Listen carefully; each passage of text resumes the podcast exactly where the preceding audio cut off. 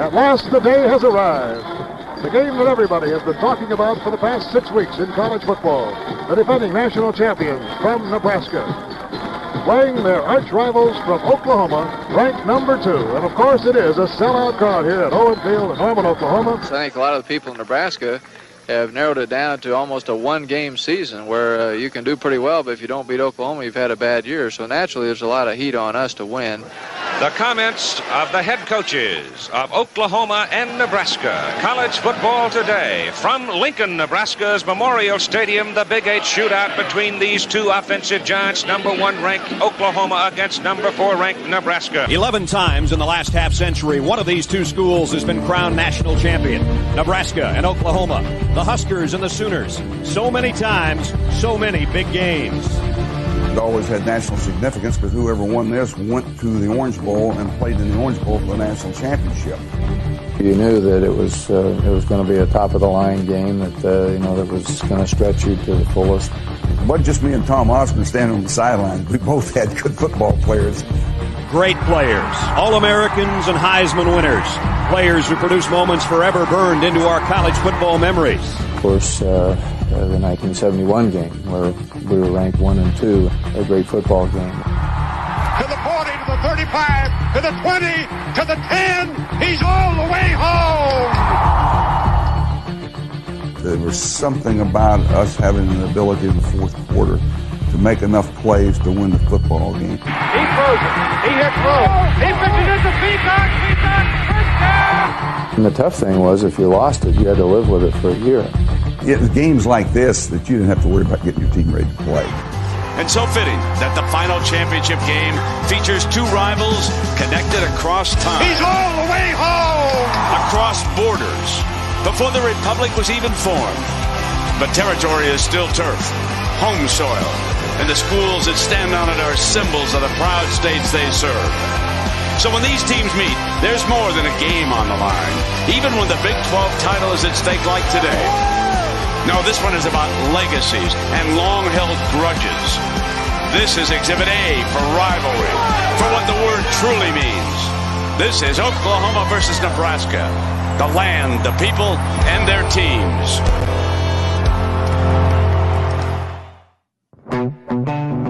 Welcome to the Go Big Redcast, the Husker Fan Sports Show.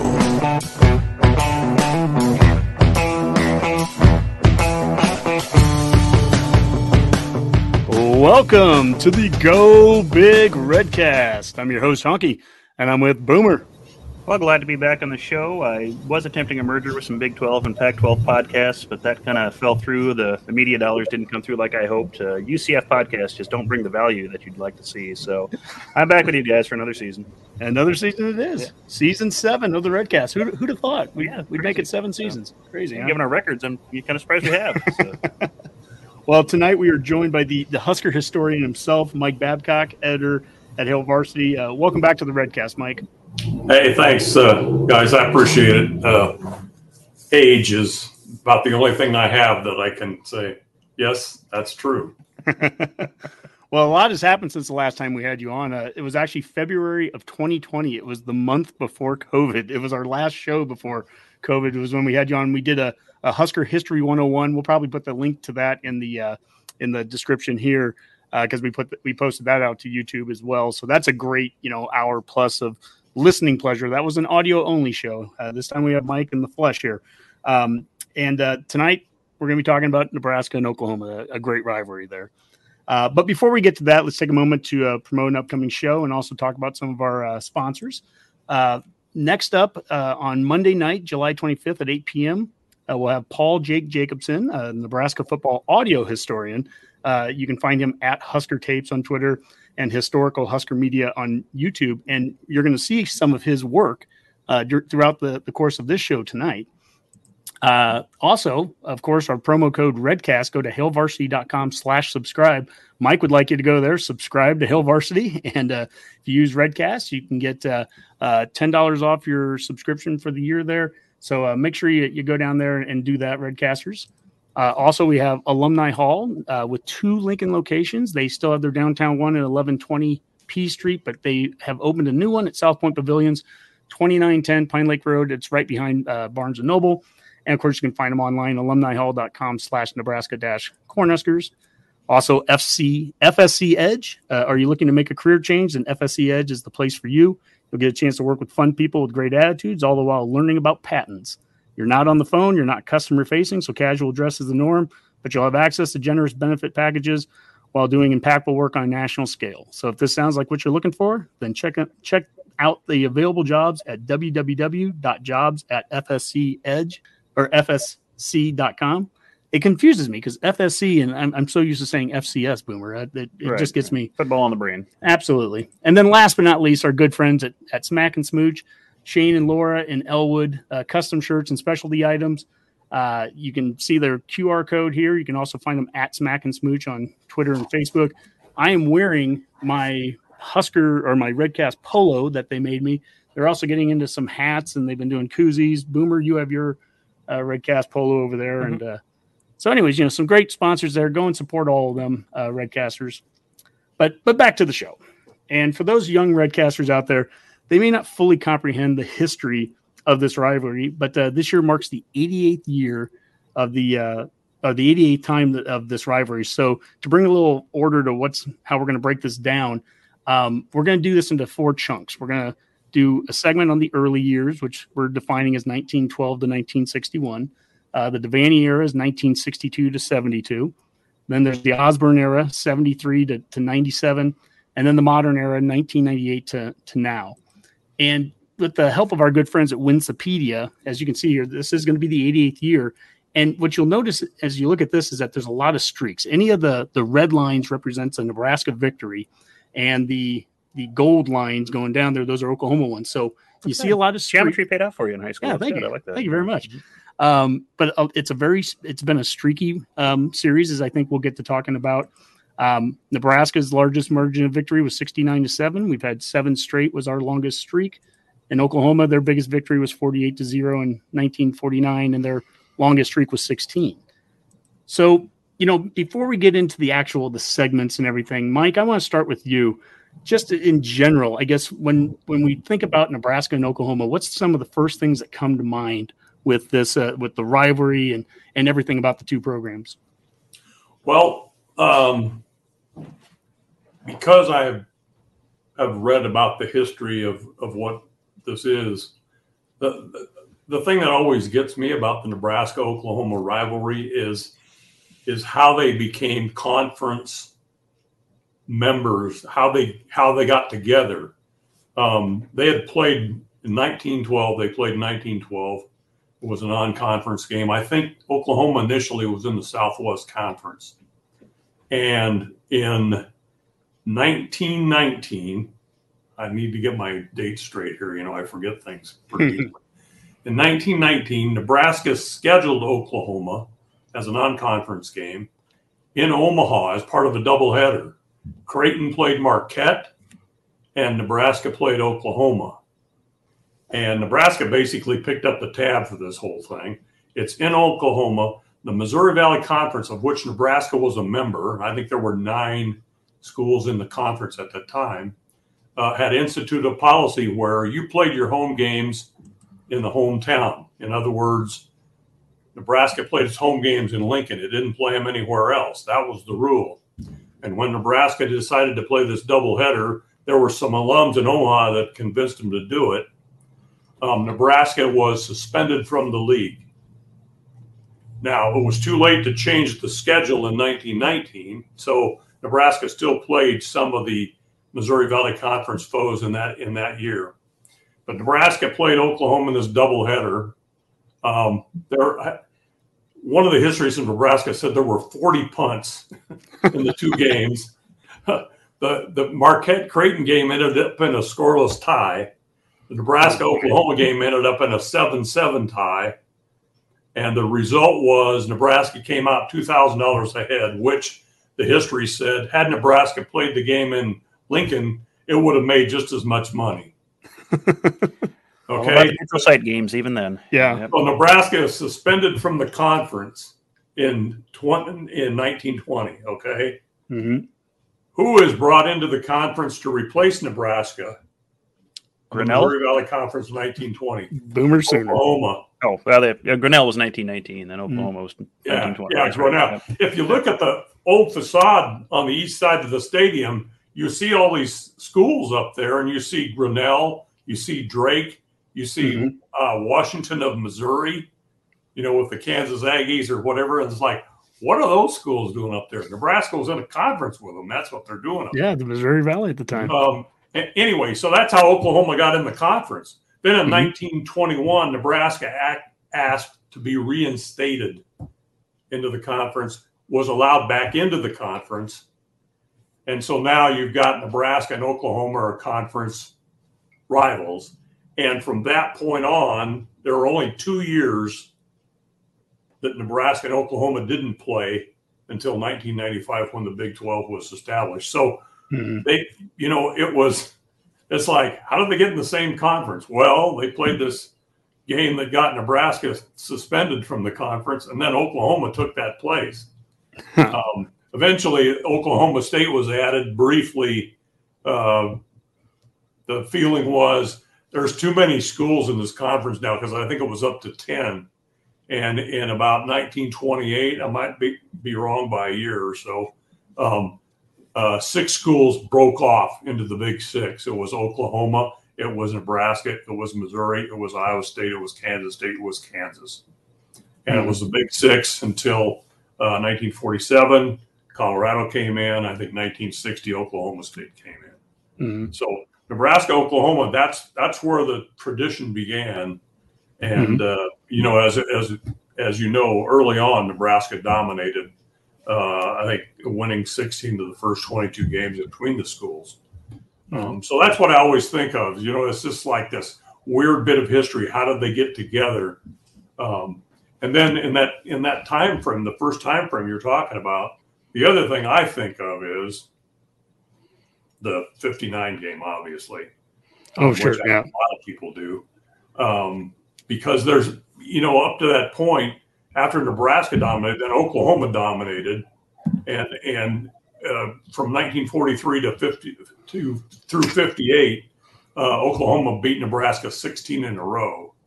Um, and, uh, and, and kind of dominated the, uh, the conference, even though that, and, and during that time, 53 to 57, Bud Wilkinson had that 47 game winning streak, which will probably never be broken. Mhm. Um, and then he had a, uh, uh, I think it was a uh, 31 game conference winning streak, which ended in, uh, I know the 1950 Nebraska game when Oklahoma beat Nebraska. That was the 30th win in that in that streak.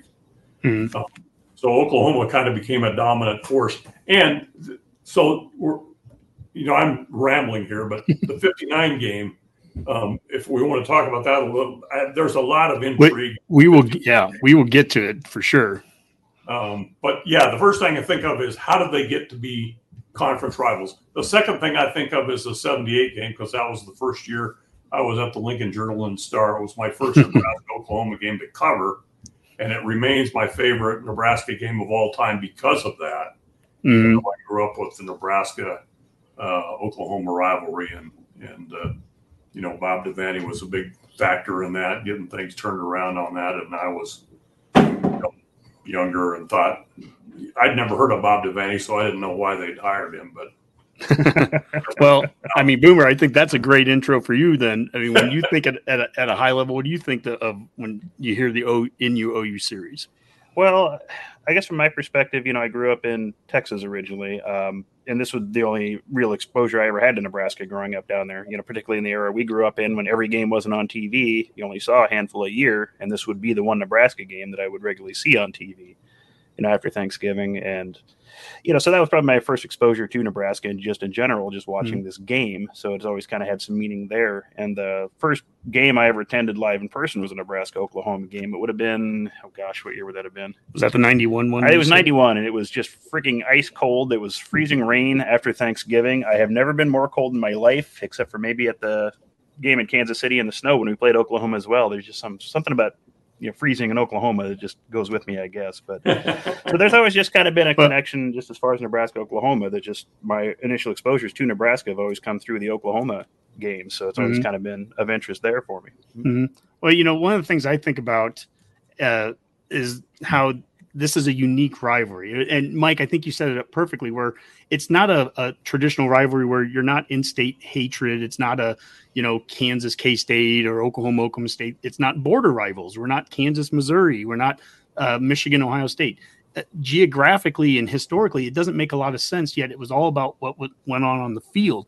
And then there's this mutual respect. And I want to show this little clip here. And this is from uh, Lyell Bremser at the beginning of the uh, game of the century, talking about the Oklahoma fans. I think this was interesting. And let me say that the fans here at Oklahoma have been very, very fine all the way. Very fine, very fine. Not out of line at any time. And they treat the Nebraska fans with great respect. And I have not heard of uh, one thing other than that. So there you are going into the Oklahoma Nebraska, the great 1971 game that we're going to get to, but you have all the the makings of this hatred and just you know be being mean and terrible to each other like we see in so many games. And Oklahoma fans treated Nebraskans you know with the utmost respect, according to uh, uh, Bremser there, and and Nebraska fans pride ourselves on on returning that. Doesn't mean it didn't get heated at times. Don't get me wrong, but it's just that, that that's something that's I think unique and special about this rivalry too, just from the start. You know. Um, but let's get to talking about that. Let's get into this first era. I'm going to find this. Uh, here we go. And the first, uh, the early years, 1912 to 1961. Nebraska went 18 and 20 and had three ties during this time. And Mike, as you were explaining here, during this uh, this era, Nebraska dominated the beginning, as we see, and then Oklahoma went on their tear. So um, I'll start with you, Mike. Here, let's go back to 1912. Uh, something that you and Boomer have in, in common: uh, Jumbo Stiehm, uh, a love of Jumbo Stiehm. It starts in 1912. We get through the, you know, we're let's talk about the teens and let's talk about the 20s. Let's kind of stay in that era right now and and start talking about this. So go, Mike. Well, I you know I should defer to Boomer because he's probably the steam expert here. The- Well, well, it's just that was the original meeting of the the teams was 1912, um, Nebraska, Oklahoma, um, and that kind of in a lot of ways set the tone for what the the rivalry was going to be. It was a game finished 13 to nine, but Oklahoma scored first, and uh, Vic Halligan had a quality comeback game in that, leading Nebraska on a couple of touchdown drives to to score and take the lead. And it was kind of the beginnings of almost what Sooner Magic happened. They got the ball the last bit of the game and went on two big two big plays and got the ball down in Nebraska territory and just fell short. They ran out of time and game ended 13 to 9. That would have been, you know, pretty shocking upset for a you know, Jumbo Stiehm team as as you all know, but he was a fairly decent coach for us. If you have watched the show before, I like to bring that up on occasion. That you know, You like a statue built? Yeah, a statue would be nice. or uh, just something simple like that. Nothing, nothing tacky or ta you know tasteless. But uh, that really kind of set the tone, I think, for the for, for the rivalry to come. Just that very first meeting we had. Mhm. And it kind of there was a kind of a different era back then too. Uh, Oklahoma was kind of known as the pass heavy team back then. They were well known for throwing airing the ball out. Nebraska took the opposite approach. We were we liked to run and use a lot of misdirection and things like that. So it was just kind of set that other tone for just difference in styles and things. What would airing the ball out mean back then? Is that like They- eight passes a well, game? or- Yeah, more. Yeah, sometimes it could be that many or more. But yeah, they they threw the ball quite a bit actually. If you go back and read all the literature and read the the newspaper clippings in the yearbook, they talk about how Oklahoma would throw the ball a lot. It was a Southerners thing to do, is how they put it. You know, in some of the some of the terminology I read. Nebraska might throw the ball a couple times, maybe. So you know, But Stiehm didn't do that though. no, He- no. So He uh, his teams were just really aggressive, and if if you got hurt, you didn't come out because if you did come out, you might never play again. Yeah. I mean, that's that's how demanding Jumbo's team was, and uh, um, I don't think you know they they call them the steamrollers. I'm not sure that he necessarily appreciated that. Um, from what I, from what I've read in some of the student uh, the yearbooks and the student newspaper or whatever, but uh, you know they were a grinded out kind of team. So Oklahoma was probably lucky that it only played Nebraska that one year because uh, when Team was the coach, because I think he probably would have done some damage. In fact, uh, Minnesota the first two years Nebraska lost to Minnesota, um, and those were the only two losses I think during Stiehm's tenure. He was Hmm. 35 two and three, um, and then the third year they beat Minnesota, and Minnesota dropped them. Minnesota, the uh, coach uh, slash athletic director or whatever, the guy that ran the program, he was so upset that he just dropped him from the Wait. schedule. They beat him. Nebraska is the only team to have a winning record against the uh, the four horsemen, and then Notre Dame dropped us. Yeah, Yeah, yeah, but uh, yeah, yeah. Stiehm apparently. Although yeah, you know that was that had more to do with uh, uh, the Klan having an office in Lincoln, a, Oh, a building here, and the treatment of the Notre Dame fans. Um, in uh, what was it the last year that they played that game, 1923. that sounds right. Yeah, Um, so 23 or 25. I'm one of those, but that's why that's why that was discontinued. Knute Rockne wanted to keep playing, wanted the series to go on because it was a good moneymaker for Notre Dame to come to Lincoln because of the number of fans that came here and the the revenue it generated. But the administration at Notre Dame said no. The way the fans were treated, um, and uh, they made a uh, the halftime show. They made fun of the Four Horsemen. They uh, they made them out as hod carriers, like which, which meant the implication was that they got paid to play. Ooh. So that was not as respectful of a rivalry as what no. we're No, that was not- it wasn't Oklahoma. and NIL hadn't quite taken off yet either. So yeah, a little different Um, era. That was and and, and, uh, yeah, there were there were underlying reasons that uh, that came to an end, and then they didn't play again until the 40s. Uh, Mhm.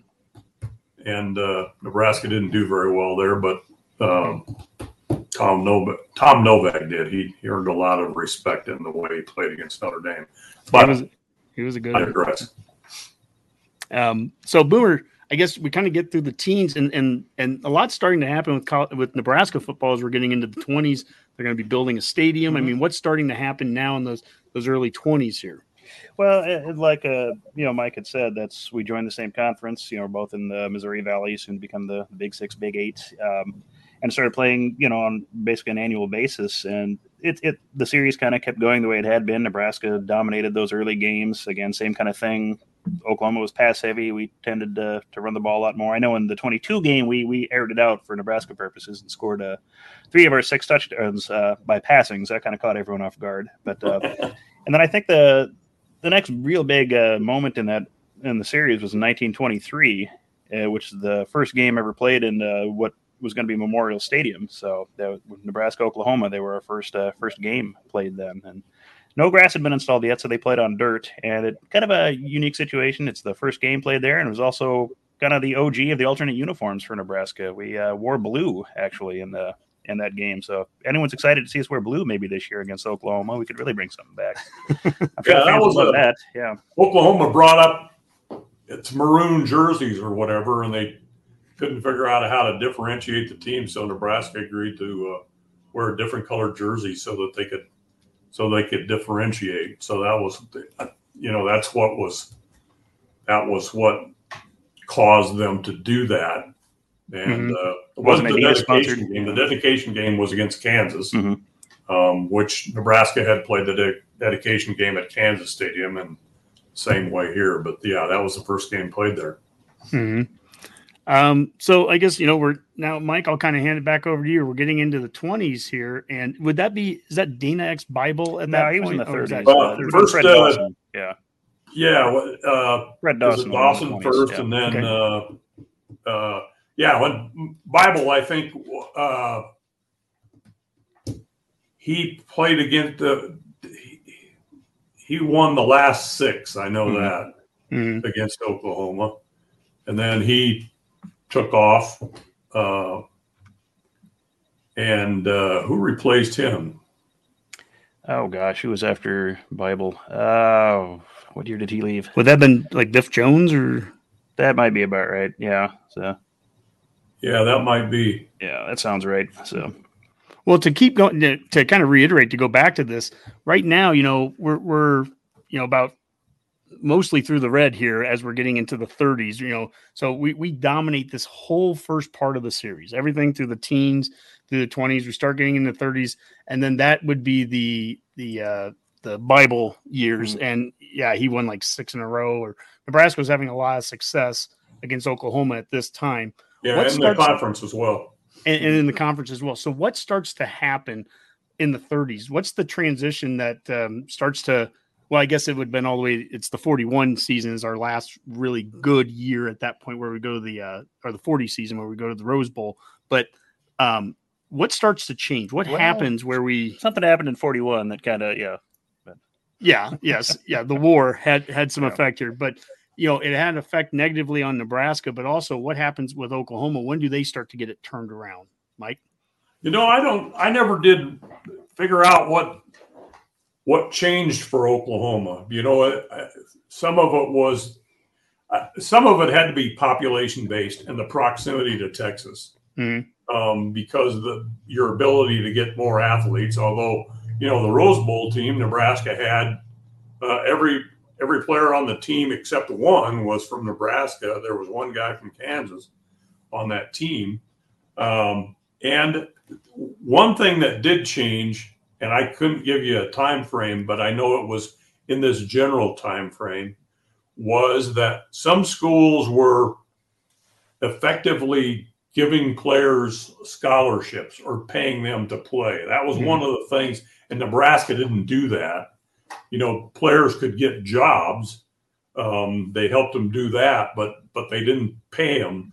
And I, I remember um, reading a story in a newspaper account from about 1941 or 42, somewhere in there, um, where players were talking about having talked to uh, players from the other team when they came up to Lincoln to play the game, and they were talking about, "Oh, we get this and this and this. You don't get anything like that." And the Nebraska guy had said, uh, no, we don't get anything like that.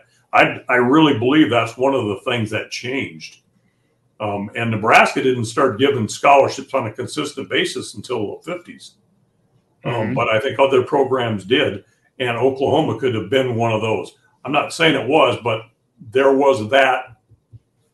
Um, there was that possibility, I think, that that enabled programs to develop because they were they had a if you call it scholarships or whatever it was, they were they were giving these players an opportunity to uh, make some money in, in doing this. I think uh, Wilkinson even got Oklahoma on probation a couple times. I think in the fifties for well, you know that's slush fund. Yeah, so it, yeah, yeah. There's some so it was there's some drama there. Yeah, Oklahoma yeah. went on was uh, uh, there was a probation probation year in '56. I know that, um, and then there was one in 73, and I think there was one before 56. Um, but uh, yeah, that's part of the intrigue of the 59 Nebraska Oklahoma game. Well, let's let's get to that actually. So mm-hmm. basically, we know that you know Oklahoma started to turn it around. Nebraska went downhill in the 40s, and over the course of the 40s and 50s, that's when Oklahoma had their long win streak. And this is something you you you mentioned this when we did our Husker History 101. You mentioned it before this show too. Oklahoma didn't have a, a a conference winning streak. They had a conference unbeaten streak, right? right. Going into the 59 game. And of course, the 59 game, uh, some of the intrigue too is we're coached by Bill Jennings, who was an Oklahoma, former Oklahoma um, uh, coach there. And uh, it's it was a huge upset here. We're going to show the video here. Leroy Zentic uh, getting a, a, punt return. Uh, former return. Lincoln East High coach. Long time one.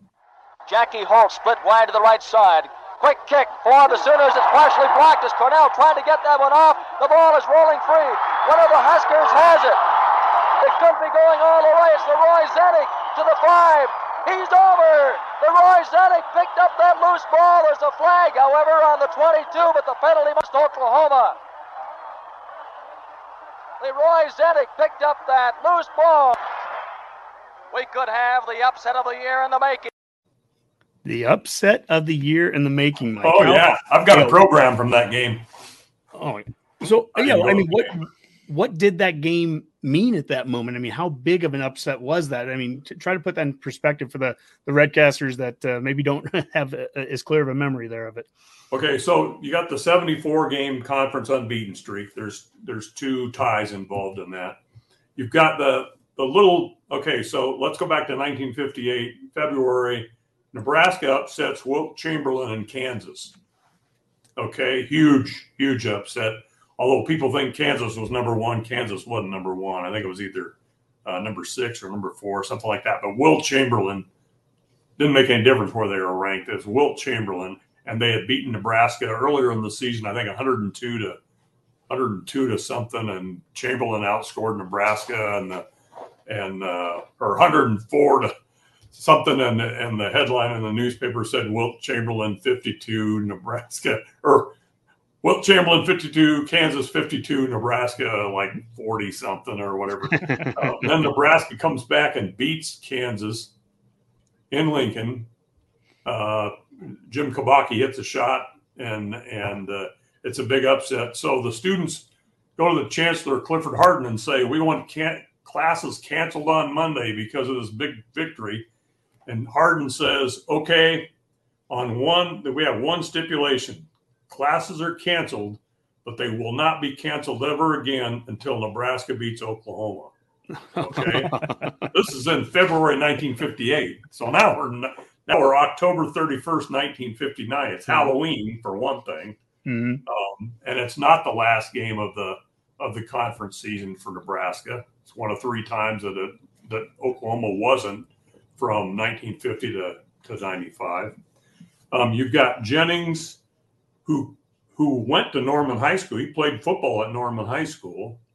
Then he was an assistant coach at Oklahoma. And the story was that the investigation, which led to the the uh, penalty in the NCAA penalty in 1956, the one year uh, penalty, uh, was involved in recruiting infractions, and that Jennings was sort of the recruiting coordinator for Oklahoma.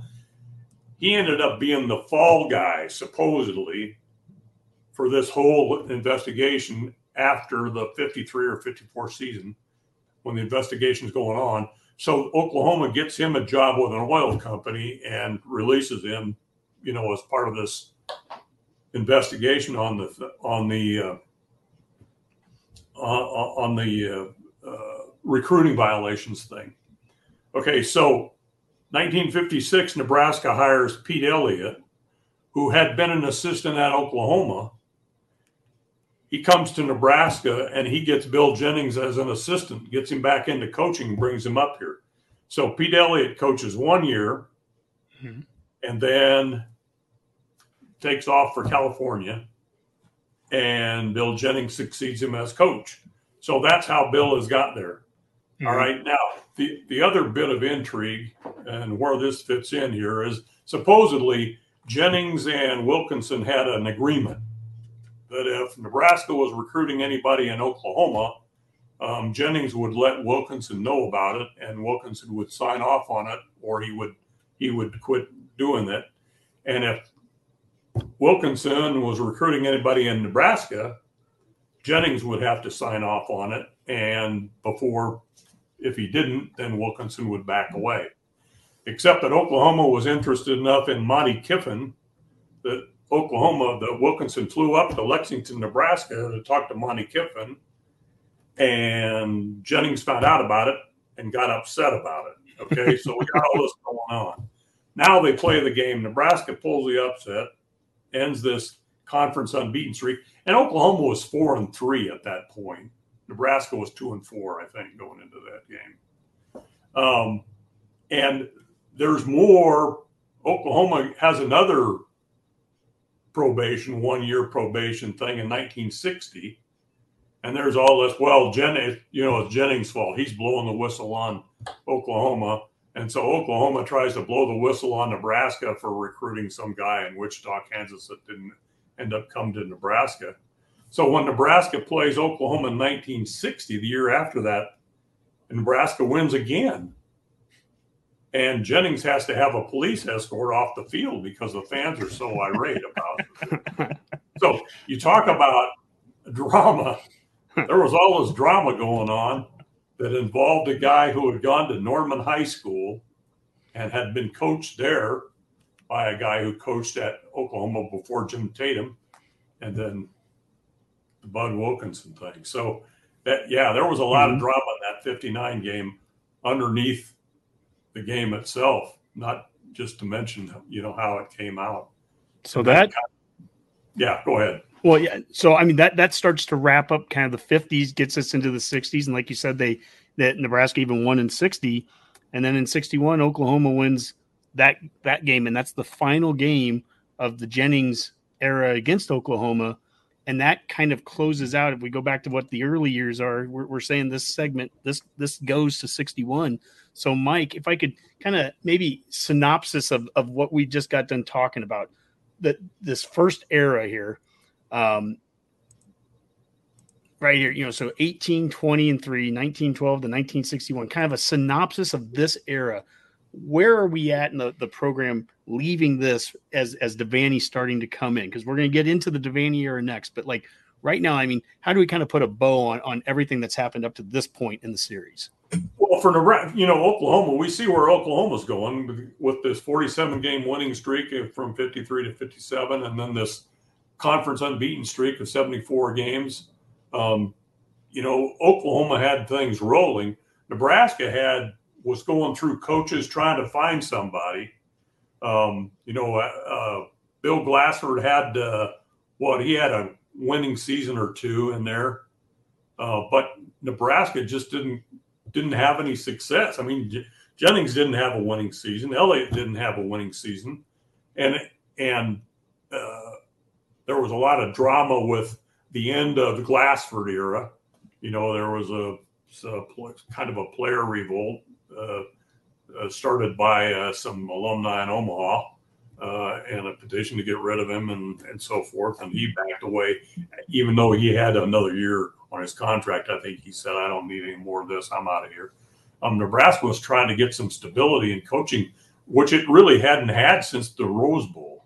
I mean, mm-hmm. Nebraska didn't have but what two or maybe two winning seasons, um, maybe not. Yeah, two winning seasons and and a 500 season uh, from the Rose Bowl up until the uh, uh, including the uh, 59 game.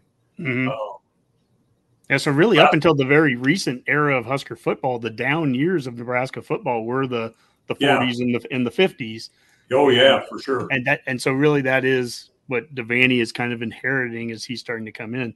Hey, uh, Redcast Rob, I know you're on the back end here doing some producing for us. Do we have any questions uh, uh, that uh, have come in so far from the uh, listeners? All right, or the viewers. We have Abby Harris. Why do you think the Nebraska Oklahoma rivalry was was more respectful than any other Nebraska rivalry? Mike, uh, you know, I think some of it was that again, Oklahoma's bitter rival was Texas. You know, there was a lot of bitterness there. Um, Nebraska, because of the lack of success that we talked about during those times, probably didn't have any position to be to be abrasive to anybody. Mm. And it, you know what? I think that I think the uh, the connection. I'm going to fast forward because I think the the the respectfulness was towards the end of the of the Devaney era and during the Osborne era.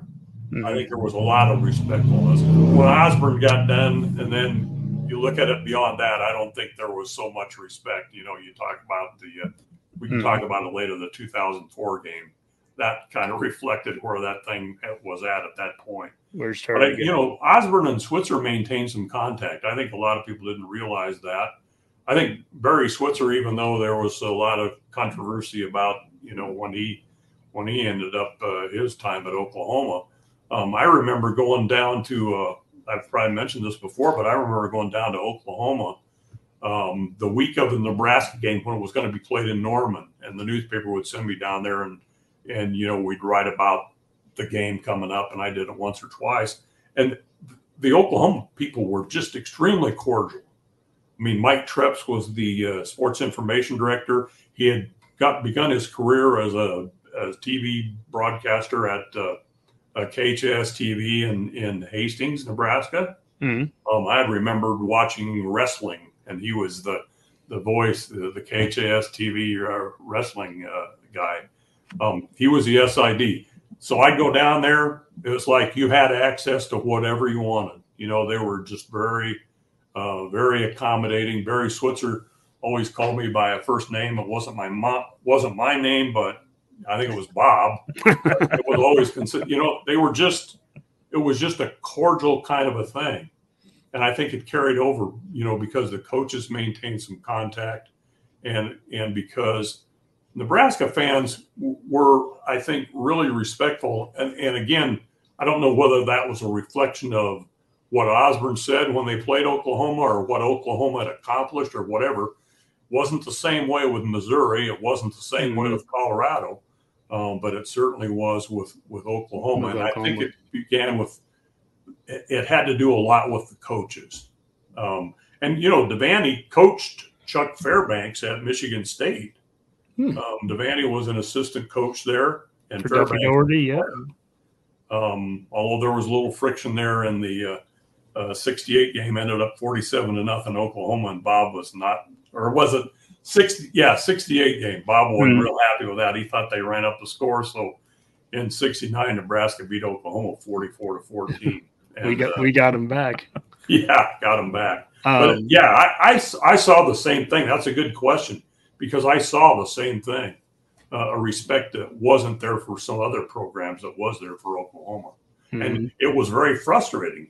So, uh, you know, Tom's uh, Bob's record was five and six against Oklahoma. Tom's record was till Switzer left was five and twelve, and then when right. Switzer left, it was eight and one after that. That's right. Well, Redcasters, uh, we're going to go to, to part two here. Buckle up. This is going to be a nice show. We've got some. We got a ways to go in this. Um, but uh, we're gonna when we get done with this, we're gonna segment it up too onto YouTube. So each of these uh, eras will have its own segment, and uh, so there'll be plenty of ways to watch this. But uh, let's move into the next one here, and part two, the Devaney era, 1962 to 72. And as you just said there, Mike, uh, NU went five and six during that time. Uh, as we look at the the win loss here, there there was a little bit of back and forth at the beginning.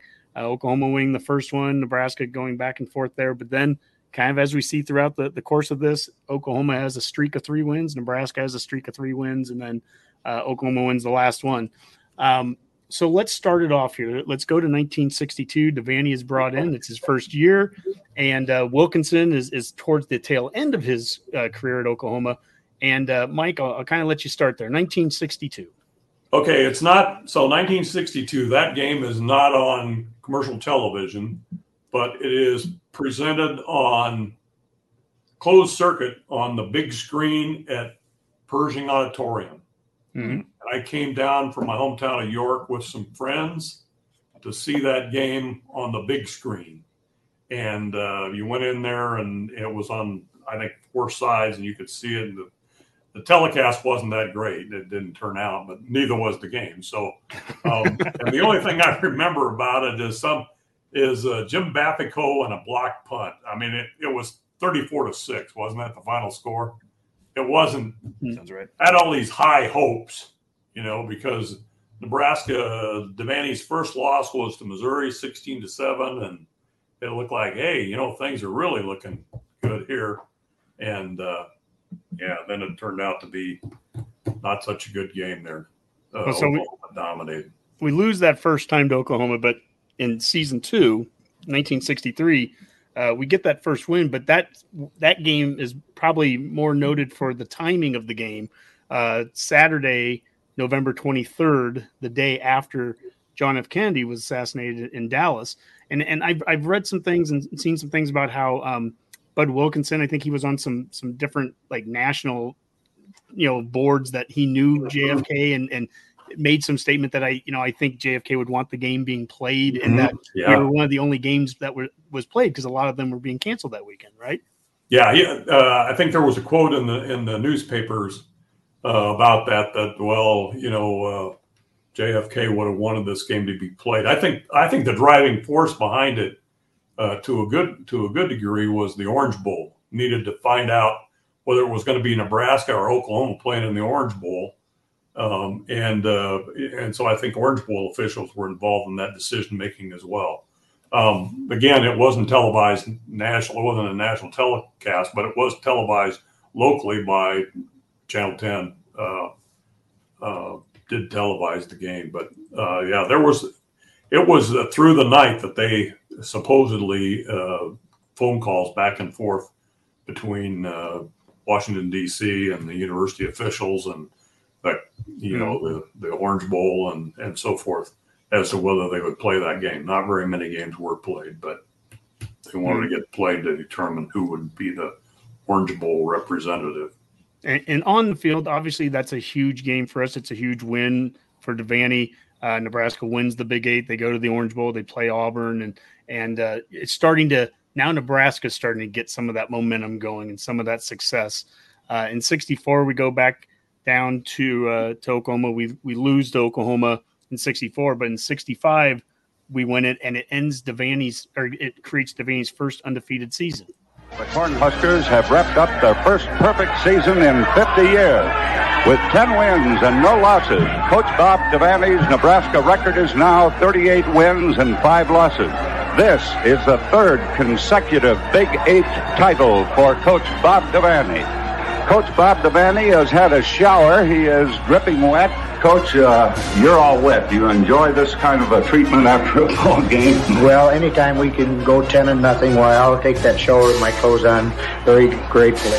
Of course, you've set a great, great tradition as a winning coach here, but this is the first time this has happened in the state of Nebraska in 50 years. Well, Mark, it's the first uh, all-winning season that I've ever had as a head coach also in college football. So, Mike, I mean, that they just said that they're the first time in 50 years for the program, first time for Devaney as a coach, an undefeated season. Um, I, I, get, I, I get a little lost in these mid 60s. I think of the 70, you know, 69, 70, and 71 teams, but we were starting to really get have a lot of success right here in this era too. Yeah, yeah, he had success. Uh, Devaney was doing what people thought that you know he could do when he came here. Um, it looked like a great hire, except that they, you know, playing Alabama in bowl games, it wasn't a good situation for the for the Huskers. Uh, you know, uh, Bear Bryant was kind of a frustration for the for the Huskers during that time. There was a Devaney biography I watched that, uh, and it was great. They were interviewing Devaney about the Alabama, and I think it was this. It must have been the next season because we played them back to back in the bowl game, and Mhm. Bear Bryant calls him up and says, "Hey, you know, Bob, uh, you know, we'd love to play you again. We had so much fun last year and everything, and uh, yeah, it'd be so much fun to play you again." And Devaney goes, "They beat the shit out of us." and, and and you know for NET to allow the S word to be played on it because they didn't beep it out, or maybe they beeped it out, but it's still it was You know the fact that You know, we, we knew what Bob, you know, the, the feisty Irishman there. He had to he had to let that little one out there, and uh, but um, yeah. So I mean, sixty five. You know, we win at sixty six. Uh, uh, we lose to Oklahoma. We yeah, we lose to Oklahoma there, and then I, with the last time I talked to you, when we did Husker History 101, I kind of made a statement and you, and you called me on it right away. I go, then we had these down years of 67, 68, and you're like, they went six and four. They, you know, Yeah. it wasn't it wasn't terrible. And actually, something I really learned from you here, and I'm gonna play, I'm gonna play this video over while we're talking. You had mentioned how this is 1967 against Oklahoma. You'd mentioned how 67 actually we had like one of the top defenses in the country. I didn't Oh, realize that. Number one ranked defense in the country. Yeah, Um, number one. So it was just the off, and, and we were seeing some sacks here, and, and these are tackles in the backfield. So great defense, and actually, I mean, we couldn't put up more than 15 points in a game. It seemed like. Yeah, Wayne Meylan uh, finished ninth in voting for the Heisman Trophy that year. He was the middle guard. Um, it started his career as an offensive guard, and they moved him to middle guard, and he was a, became an All American. Um, yeah, sixty-seven. Nebraska had a, a great defense, but but uh, had a problem with uh, quarterbacks throwing interceptions. And uh, uh, Tom Osborne told me once that it was 67, 68. During that time is when he when he realized that a rushing yard was worth more than a passing yard, Mhm. uh, just because of the potential for interceptions and so forth. And he started to become more involved on the offensive side during this time too. Yeah, right. Exactly. There was a uh, there was actually an, a petition circulated in Omaha to get rid of Devaney because uh, Bob always joked, you know, his secretary handled all of his mail, and she went through it, and and uh, he said that uh, she must have thrown away the the letter about the uh, petition being circulated in Omaha because if he'd have known about that, he'd have signed it himself. But, um, uh, yeah, there there was frustration. Two back to back six and four seasons, and people were frustrated um, with the program. And the only reason the petition was circulated was because the initial argument was you need to get rid of some assistant coaches. And Bob said, "No, I'm not. That's not going to happen. I don't. I'm not going to get rid of any assistant coaches." And then the circula- the circulation of the petition to get rid of him, Mm-hmm. and uh, didn't come to anything, obviously. And in '69, you get things turned around. Mm-hmm. Think about that. Turned Boomer. around from six and four, six and four. Yeah, from six. well, think about that, Boomer. He's he was really guilty of not meeting the standards that he had created. He took over this just took over program. nothing, you know, He took over at nothing, and all of a sudden, six and four wasn't acceptable anymore. You know, after five years. Of that. Well, And you were playing- circulating petitions, getting coaches fired. Apparently, that must have been there. That Which was I had understanding. 65, 66, and 67. Those were all Thanksgiving Day games.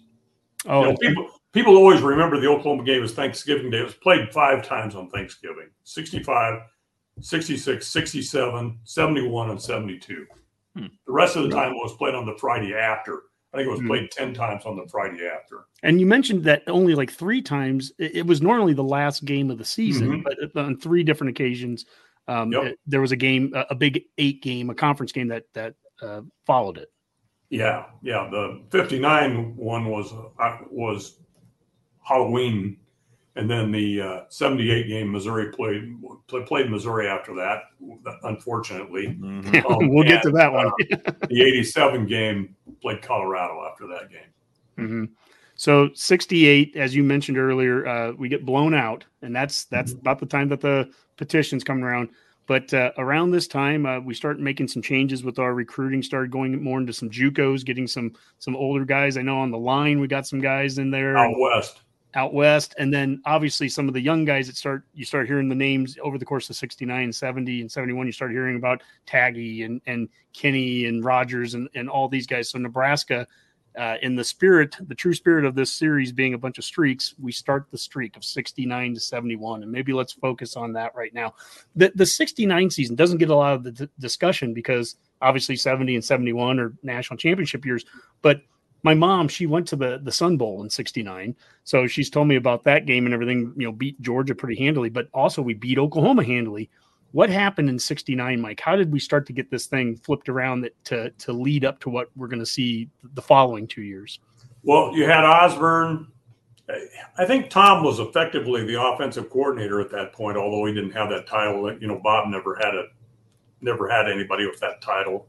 Um, you didn't start that until Tom became the head coach. But um, uh, Tom kind of became the offensive coordinator. He started meeting with the quarterbacks, which they hadn't done before, and uh, uh, he, they changed to a kind of a spread offense. You know, that was part of the deal, part of what he needed to do. And then he was one of the guys that was primarily responsible for recruiting on the West Coast, where they got these junior college, you know, uh, Bob Newton most notably, Mhm. but uh, Bob, yeah, Bob Terrio was a ended up being a linebacker. Uh, Dick Rupert, um, Carl Johnson came from out west. I mean, they they were getting these guys. Keith Wortman, they were getting offensive linemen. I think one of the things that that sort of confused them was that when they played Alabama in these bowl games, Alabama had small, quick linemen. And Devaney kind of joked, you know, that hey, we followed Alabama, we got small linemen, but they weren't quick.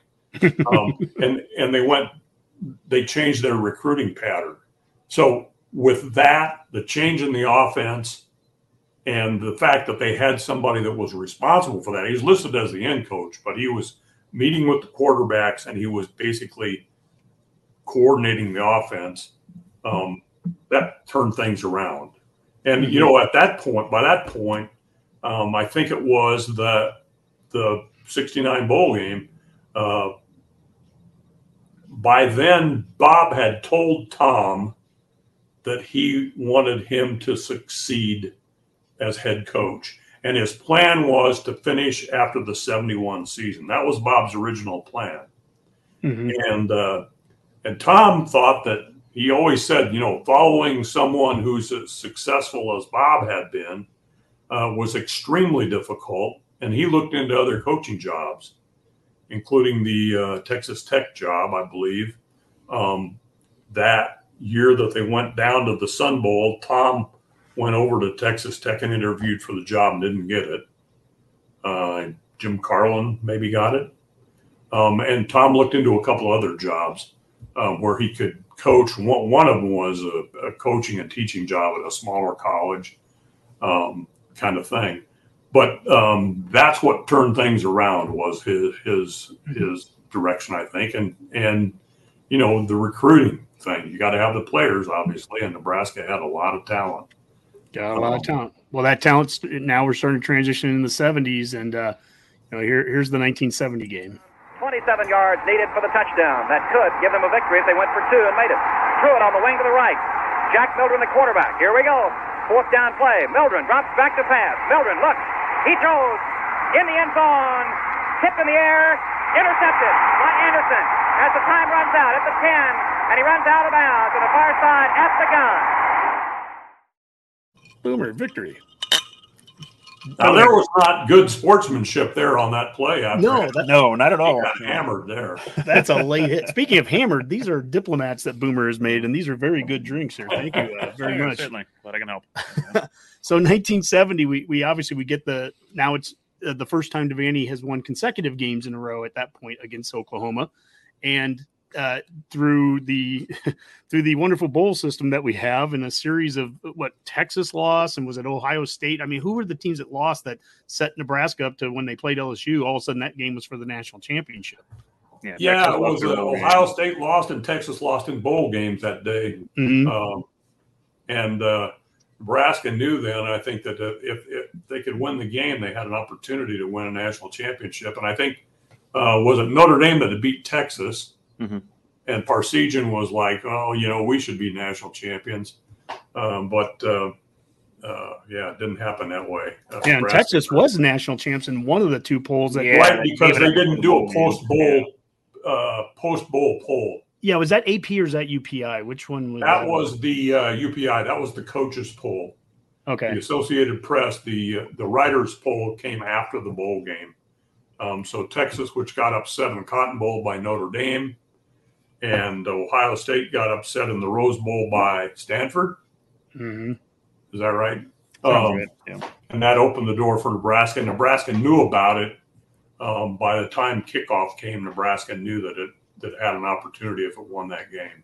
We're going to talk in a, in a little bit in a, in the next segment. We're going to talk about what bowl games and motivation can can do for a bowl game. But uh, that, right there, I mean, that says a lot going into that LSU game, knowing – that uh, what we're playing for could be the national championship. I, no doubt, uh, I played a role. And I, gosh, oh geez, Guy Ingles talked about who the the little tiny middle guard that we had on the team in '70 that he was just going nuts on the bus. Oh, oh, Poulier, Poulier or something. I can't think of his last name.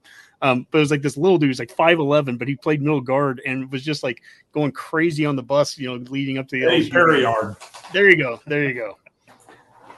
There you yeah, go. He was, see, uh, I, see, I knew Mike. You're going to fill in every gap of whatever I know. I remember some of these things. But Eddie Periard was a tough guy, and he wasn't. He was about five foot nine or something, five ten, maybe. He just was really short, but boy, he was tough, and they had a hard time dealing with him. Well, you know, here we are. We we've gotten through the 70 season. Uh, it, it, was an undefeated year. We did tie USC, but uh, won the national championship, first ever national championship that. Uh, uh, you know, we could claim so many from the Stiehm years. We, if we, we if we should, were, but we'll get to that later. If we were in Michigan, we would have 38 championships right now. We just claim all those. The Stiehm years, 1915, they had an opportunity to go to the Rose Bowl. Yeah, I mean, yeah. The, and the, the administration didn't to spend no. money. Yeah, yeah. So they got no, we, plus, the faculty said, "Look, this is this would put too much emphasis on athletics. We can't be doing this." Which yeah, is the can't reason that, that at the University of Nebraska. They lost Jumbo Stiehm because they wouldn't raise his salary because the faculty and the administration said no football coach should make more than the make more than faculty members. Even yeah, though I think there even were boosters, even offered to pay for it. Yeah, they wouldn't Yeah. even have to come out of university funds. They were gonna Yeah. they were gonna pony up the money. boosters were going to pay for it. And Indiana had offered him forty five hundred, and he said he'd stay for forty two fifty. And the boosters raised the money. He was making thirty five, and the administration said no, can't do that, can't happen. And there's been a curse on the basketball Yes, program right. ever since. Well, right? football, we've never won the Big Ten since. that's you know, true. Yeah, so yeah, Yeah, go to basketball. Indiana. Then, you know, Go the sad thing school. was that Stiehm had died of stomach cancer about six years later. yeah, it would. Yeah, it Mhm. wouldn't have been a long term thing. But Yeah. yeah. so. Uh, Rob, do you want to do the FCS Edge one? Yeah, if you're looking for a fantastic opportunity to work for a rapidly growing company that also enjoys the benefits earned with having a competitive, stable history of over 20 years, what is FCS Edge? They're a leading technology innovator serving governmental agencies, and they are expert services helping worldwide patent offices meet strict processing and publishing timelines while delivering exceptional quality. While working at FCS Edge, you can work with fun people with great attitudes, learn about patents you're not on the phone. You're not customer facing, so you can dress in your Hawaiian shirts, Nebraska Hawaiian shirts, preferably every single day. And you can work in a new work environment with over $2 million in improvements. So their team is constantly growing and they're always looking for new people to join in their mission. So check out available jobs today at www.jobs@fsc.com. Well, 1971. I mean, this is it. This is the game, the game of the century.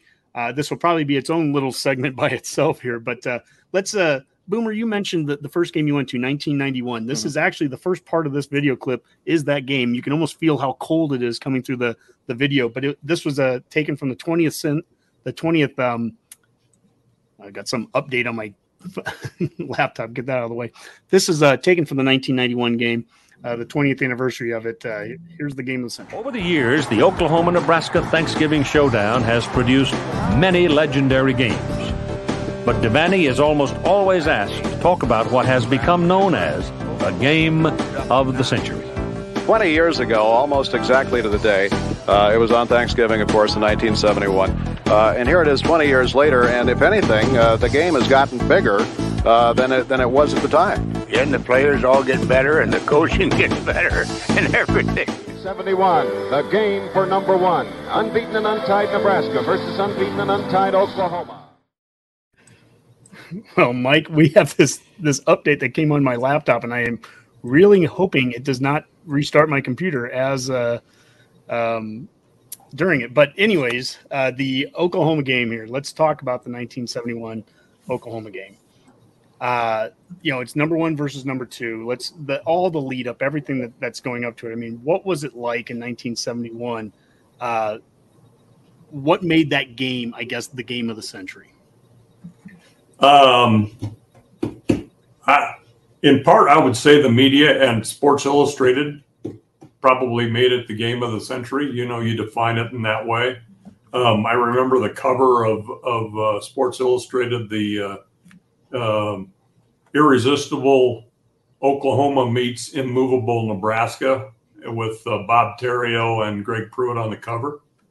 And, uh, you know, I, look at the conference, how, how dramatic uh, at the end of the year, um, it was Nebraska number one, Oklahoma number two, Colorado number three in the mm-hmm. eight. People think how strong the conference was then.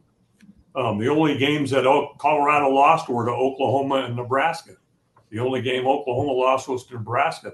The conference was strong, and uh, you know it was the middle of the country, and and it was a Thanksgiving Day game. Um, you know, some of it is just generated by this by the circumstances. You know, it didn't hurt that it was on Thanksgiving Day, right?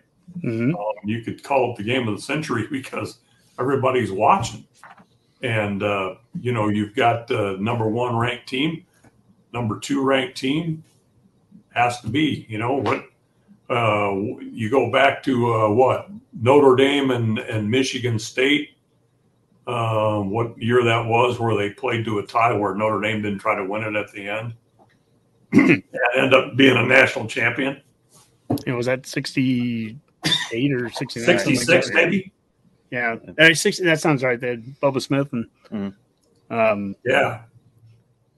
But yeah, you know that, that Colorado team. Well, well, what what gets lost in seventy one is that the Iron Bowl between Auburn and Alabama was against two undefeated teams. That was the first time that that Iron Bowl had been like that. So this is as far as what's going on down there in the state of Alabama. That's as good as those programs are. You know, up to that point, and Auburn goes on loses handily to Alabama and gets blown out in their bowl game by Oklahoma. Nebraska goes and plays an undefeated Alabama team, you know, Bear Bryant, who thought that was one of his best teams, and mm-hmm. just waxes the field with them. And that Colorado team, that Colorado team lost by, I think it was or no, no, I'm sorry. They beat Colorado beat LSU. It, the non-conference record or schedule for Colorado in 71 was like LSU and Ohio State, two top 10 teams. And and Colorado beat LSU on the road by 10 points. Alabama beat that LSU team on the road by 7. So, you know, to your point, that's how good the Big 8 was. Colorado was the third best team in the country and deservingly, really deservingly. I mean, that was probably a national championship caliber kind of team, except they were just a buzzsaw of a conference with Oklahoma and Nebraska. Yeah, it was it was really uh, you know, there was no question. And you know, yeah, the Iron Bowl, I I don't think Auburn was as established as Oklahoma, you know what, Alabama certainly was, but Oklahoma, Nebraska, both you'd probably think of both of them before you think of Auburn at that point. Mm-hmm. Um, and and I think that probably had something to do with the, you know where that fell as well. But yeah, that the conference is what was the the big factor, and the and I really feel like the fact that it was played on Thanksgiving Day um, when it was in prime time, it was just you know that's what made that's what helped it. You know, mm-hmm. promote this the game of the century. It's Sports Illustrated. Look what Sports Illustrated did, put it on the cover. Yeah. Um, well, and here and here's the play that that at least goes down as the, the play that really signifies it. And here's Johnny Rodgers. Wylie in the kick. Wylie stands at his own 24, waits for the snap. Rodgers deep for Nebraska. Here's Wylie's kick. It's high. It holds up there. Rodgers takes the ball at the 30. He's hit and got away. Back upfield to the 35, to the 40. He's to the 45. He's to the 50, to the 45, to the 40, to the 35, to the 20, to the 10. He's all the way home.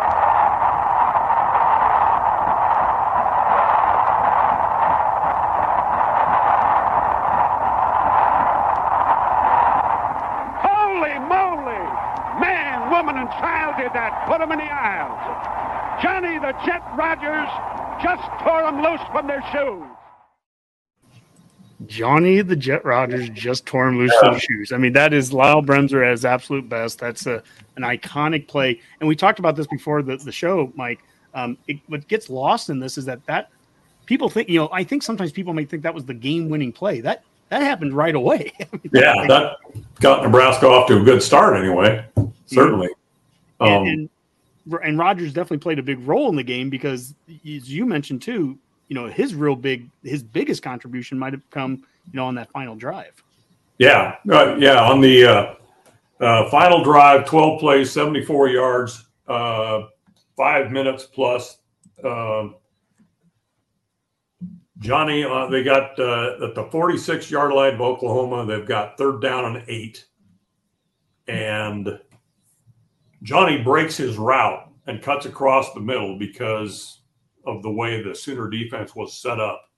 And Tagge throws a pass. It's low. Johnny goes down and gets it, picks up the first down for 11 yards to 35. And from there, Nebraska, I think Kinney carried for had 13 yard carry after that. Johnny carried once, and then Kinney carried a couple three times into the end zone for the play that we, you know, the, we remember because that was the, the game winning touchdown but it was that third down catch by Johnny. First of all, breaking his route, and second of all, going down and getting that ball um, that really, uh, you know, I think that was the play of the game. Uh, um, Nebraska doesn't win the game if, if, he doesn't make that play. I I, I believe. Yeah, um, Johnny said the same thing. I've I've seen him in interviews where he said that was the play. But yeah, the but but the kickoff return, you know, got Nebraska rolling, and you think about that Nebraska team. So you got Larry Jacobson, who won the Outland Trophy that year. You've got Rich Glover, who won the Outland Trophy and the Lombardi the next year. You got Johnny Rodgers, who won the Heisman Trophy the next year. The talent on that Nebraska team mm-hmm. um, was remarkable and, uh, you know, irresistible Nebraska, immovable Nebraska, yeah, Oklahoma, that wishbone yeah, you know, that was a thing. Irresistible you, Oklahoma meets immovable Nebraska. Though. Yeah, yeah, and and uh, you know the the best defense in the country, Nebraska. The best offense in the country, Oklahoma. Mm-hmm. And, yeah. Uh, and that's something you know, Mike. I, obviously, we're a Nebraska podcast, so we're going to obviously focus on the Nebraska side of this. But you know, that Oklahoma team, to talk about some of their players too. I mean, it, obviously they had Pruitt in the backfield and Mildren. Brahaney is an All-American center, and mm-hmm. for Glover to go out and have twenty some tackles, twenty-two tackles, yeah, twenty-two tackles, and we are Columbus Scotus guys, and so both Boomer and I and, and Scotus. Uh, Joe Blaha, Joe Blaha and Bill. Kosch. And these guys are getting moved around. Kosch is the fast guy. So but they moved him to play corner where, you know, hey, we just need to throw a fast guy over there because Blaha's going to play this monster back to defend this wishbone. That that's the important thing. It's all about discipline and defending oh, yeah. the wishbone. And and Oklahoma, Mildren with John Harrison, they end up really hitting us hard with the pass in that game. Yeah, well, that's how you, you know, that's the thing that you don't expect that from Oklahoma because of the way you run that wishbone, wishbone T. They're still calling it, I guess, at that point. But they're running that wishbone offense, and uh, you don't expect that kind of because there were games where Oklahoma didn't throw the ball very much at all, mm-hmm. um, and and that's a way that's going to cross you up. You know, you prepare for it because it's something you really have to prepare for in order to mm-hmm. stop that, and you have to be disciplined. You have to. You've mm-hmm. got your man, and you got to stay with him, and then they mix things up a little bit. And, there, and, uh, there was a story of Willie Harper. I think I read it in. It might have been the Devaney book actually that you that you helped co-write with uh, uh, Devaney and friends. I, it might have been in that book. Oh, and by the way, also this is Nebraska, the football vault by Mike Babcock. We're just throwing out all kinds of, you know, everything there. But but find retailers near you. Yes, by all means. Um, but anyways, there was one where Willie Harper. I think Devaney said he walked into the. It was the halftime of the game of the century, and one of the coaches had uh, Harper up against a, a locker because one play he got so frustrated with with um, Mildren cutting up and running. And Mildren had a lot of carries, but they did not want him pitching the ball to Pruitt. And one time he just lays out uh, Mildren, but Mildren pitches it to Pruitt. And it's like Pruitt's one big carry of the first half. And that coach was going to make sure that Harper, to your point about having to be disciplined, he was going to make sure he knew not to do that again. yeah. But Willie Harper is another guy I should have mentioned. You know, there's a guy that, oh. and I think Bob Devaney said that, uh, you know, Harper was a, was a, an Outland worthy guy if he hadn't been playing with guys that had, that won it. You know that uh, certainly would have been would have been Willie that would have done it. So all American and yeah, heck of a Adkins. They they just had uh, talent everywhere. Well, the game is about to end, and Nebraska's going to win it. Here we go.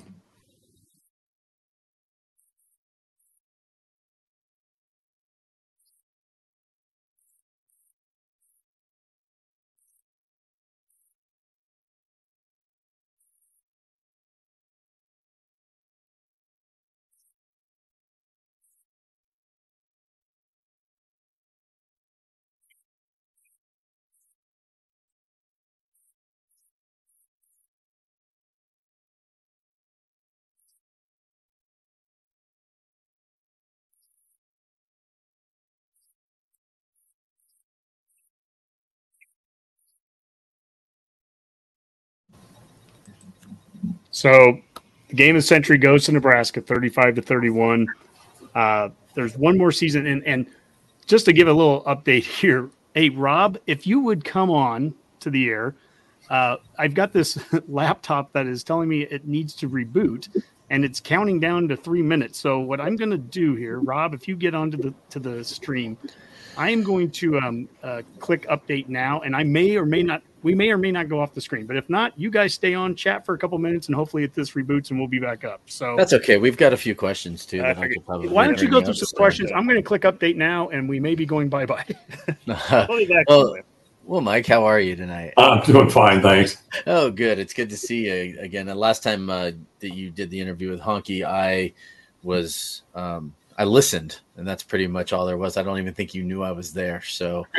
um, yeah, was, I was busy making old fashions in the background. So um, let's just, you know, it may come up here, and I'm not sure where Honky wants me to go with this, but you know, there are some stuff uh, with like modern era things. People are asking questions like, um, in the modern era, Colorado and Iowa seem to be like bigger rivalries. And what are your thoughts on that? Like when you're covering the team for that? Well, I think when the when the Big Twelve was established, it it, it kind of became more Colorado just because um, Nebraska played Colorado every year, for one thing. And if you want to find an unfriendly atmosphere, go out to Boulder, Colorado, and watch Nebraska play sometime. I mean, that was it's brutal out there. Um, I've been to a Nebraska Colorado game where they had to take some of the student section and leave them, make them leave the stadium because they were so abusive, throwing things and whatever. Um, so I think that's how the Colorado thing got started. And then when Nebraska gets into the Big Ten, you know, no more Colorado. You got to have a rival, and I think that there's there's dislike from Iowa, even going back to when Nebraska just played Iowa as a non-conference, not very often. Um, so I think that's you know that's it's by definition you know a rivalry initially, and then it you know you start playing and Nebraska's not having any success against the Hawkeyes, and it's the last you know it's played the last conference game or whatever. Um, I think those things kind of go together to help make it the rivalry. It's the same with Colorado in terms of being the last game uh, Yeah. of conference season. I mean, I, I I agree with you on that too, and I have a hard time even pointing out a true rival in the Big Ten since we've joined them myself, mostly because um, you know the lack of success we've had the last few years, and it's really hard to just pinpoint anyone because it feels like since Nebraska's joined the Big Ten, and maybe you can emphasize this a little bit more for me, but it seems like since Nebraska's joined the Big Ten, everybody has it out for us. Everybody hates us. Yeah. Everybody wants to beat us, right? So I mean, they, you know, and, and it was almost like it was almost like they were they call us their rival, and we're still like trying to figure out our our identity in the conference, which I. I, I joke about it a lot, but I truly do believe this year is going to be the year that they figured that out, which also has another question involved with that. But what are your feelings on on that whole thought of mine? Well, I hope that I hope that Nebraska does get some things figured out and has an opportunity to to beat the Hawkeyes in a situation where it means something at the end of the season. Um, but you know, my my sense is I've said this uh, ad nauseum. I guess, I guess you got to beat Northwestern in Dublin first, and then worry about what happens after that. You got to focus on that first game. Um, you know, yeah. I sorry, I don't mean to interrupt you. No, there. that's- I, agree, I agree with you hundred percent. I I put it out today too with this whole thing with the press, right? That they're putting out where the assistant coach, the assistants to the assistants aren't going to be able to talk to the assistants anymore, or something Yeah. like that. And I put it out and said, well, this is kind of the first year we're going to see it, where Scott Frost is the CEO per se of this team now. And CEOs don't let mid-level management talk to the masses, right? He only lets his his directors talk to him, right? Your OC, your Mhm. DC. And so I'm fine with that. That and I know that you know it's like fans feel like they deserve more. Media feels like they're not going to be able to write their articles if they don't hear more. But the but the sports media, and you know this for a fact, has been writing articles about sports regardless of who they talk to for a hundred years, and they'll be doing it for a hundred years more. And the ones that are good at it will survive, and the ones that were bad at it will end up on ESPN. So Yeah. I mean, you know, it's uh it's one of those things. And so I'm just kind of curious um, how you're feeling about that a little bit, and maybe how you think Frost is going to embrace that, especially because with with the OU game lingering there. Let's say they beat Northwestern, they they win the next two games, they play Oklahoma and they win that game. What kind of effect do you think that that's going to have on the overall program? Because there's a question about that here too from Kurt, and and so I'm just asking it for Kurt in my own Rob way. You know, if if they do, I mean, it, if they if they go on a run, they beat Northwestern and they beat North Dakota. Is it North Dakota, or North Dakota State, North Dakota and Dakota, then, not the good Dakota. not the good Dakota and then Georgia Southern. uh, and and uh, Georgia Southern or whatever, uh, and then beat Oklahoma. Yeah, the expectations are going to skyrocket because then the next game is a home game against Indiana, I think, and then you got to go to Rutgers for that Friday night thing that hmm you know, but you could win that. You know, if you've got some momentum, you could win that. And then it's at Purdue, you could win that. And then you got Illinois and Minnesota at home. I mean, it's the schedule sets up well if you can build some momentum. And I, and I don't even think you have to beat Oklahoma in order to, to generate that momentum. But if you play well against Oklahoma and you win those other games, I think they're, you know, their expectations are going to jump. You're you're 100 percent right, Mike. I mean that Northwestern game, you come back one and zero. You're not even leaving the state of Nebraska again until October, and and everything that has plagued us with schedules in the past. Where last year, you know, we're playing everybody. You know, Michigan, Michigan State, Ohio State. Things Yeah. have flipped this year, and so it really that really does help. But good news. Um, we clicked the button. It didn't look like we we we went into the abyss or anything. So I think we made it through. We made it through it. So um, we just finished off with basically the, the end of the Devaney era. So I think we're it's a good time now to to start up and, and get into the Osborne era here. So do, do you want to kick me off again, Honky? I I, I go for it, Rob. Okay, well I'm gonna I'm gonna leave and thank you so much for having me on tonight. And if for some reason you guys get kicked off, I'll be back. And yeah, thank you, Redcasters. Have a good night. Thanks, Go Rob. Big Red. All right, let me find it. And so here we go. It's oh nope, that's Devaney. So here we go. It's the Osborne era, 1973 to 1997. Uh, 25 seasons, and yet uh, Boomer, uh, correct my, my math there. 13 and 13 does not add up to 25. So No, it does not. Yeah. So something happened. Uh, I think that we'll get to that uh, would lead to that being a, a, a an uneven number there. But uh, to go through what the these years were, uh, again, it's all about streaks. It starts off here with uh, Barry Switzer in Oklahoma, which, by the way, Barry Switzer and Osborne took over the same season, 1973. Uh, uh, Switzer has early success. Then there's the little streak in the early 80s, back to some success of Oklahoma, and then Osborne finishes strong. So um, let's start with you, Mike, here. Kind of walk us in. It's 1973. Devaney has just left. They, they did lose the last game of the Devaney era in 72. So now we're starting with Osborne. Uh, and obviously Oklahoma starting fresh with, with Switzer too. What's what's kind of going on with the programs and, and how is the series? What's what's happening in 1973? Well, um, 1973, I'm sure that there's optimism still because Nebraska, you know, two of the previous three years they've got national championships, and and and Tom is the handpicked successor, and Bob's the athletic director, and you know things are looking good there from that standpoint. You know, Bob got what he wanted in, in terms of who was going to follow him.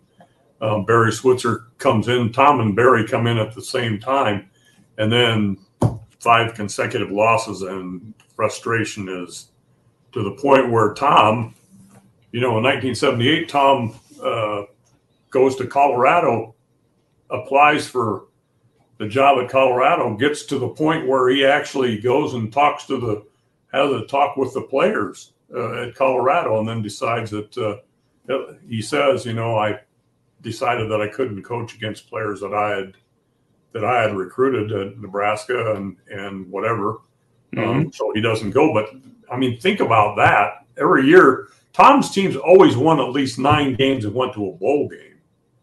And people are frustrated because they can't beat Oklahoma. It's like it's one game season. Yeah. Well, that was on that. Oklahoma. That was on that audio of the opening clip of, of the show tonight. Was Osborne before the seventy eight game saying that's the one game you know that people defined your season because to your point we're winning. I think he said you know about a seventy seven percent clip. You know, in those first four, three, four, five Oh, yeah. seasons, and there was a, a point in a bowl game where we had beaten what Texas Tech, I think, in the Bluebonnet Bowl, and if if we hadn't, uh, some uh, Yeah, regent uh, came up to him and said he'd been fired. Was there a Re- yeah, by Regent said it's a good thing you won that game. Uh, oh, you know, it's like what? um, you know, he has a success, um, but he doesn't beat Oklahoma, and and it's like that's it. You know, you beat Oklahoma, or Mhm. You know, we're not happy, we're upset about it, and and then he beats O- you know his seventy eight team beats Oklahoma, and then they got to play him in a bowl game again, and they lose again. Well, that that that gets to be that that odd number. Well, well, as we're getting through those mid seventies here, uh, here's a here's a graphic. Uh, Sooner Magic, 1976. What does Sooner Magic mean? Uh, let's watch a clip here on Sooner Magic. Here we go. Three and a half minutes to play. The Sooners took over on its own 16 yard line. Offensive coordinator Galen Hall up in the press box planned the final strategy with head coach Barry Switzer. It, with the time left in the game, uh, we, we thought we could move the ball, but we had 85 yards to go, so we had to have a big play of some type.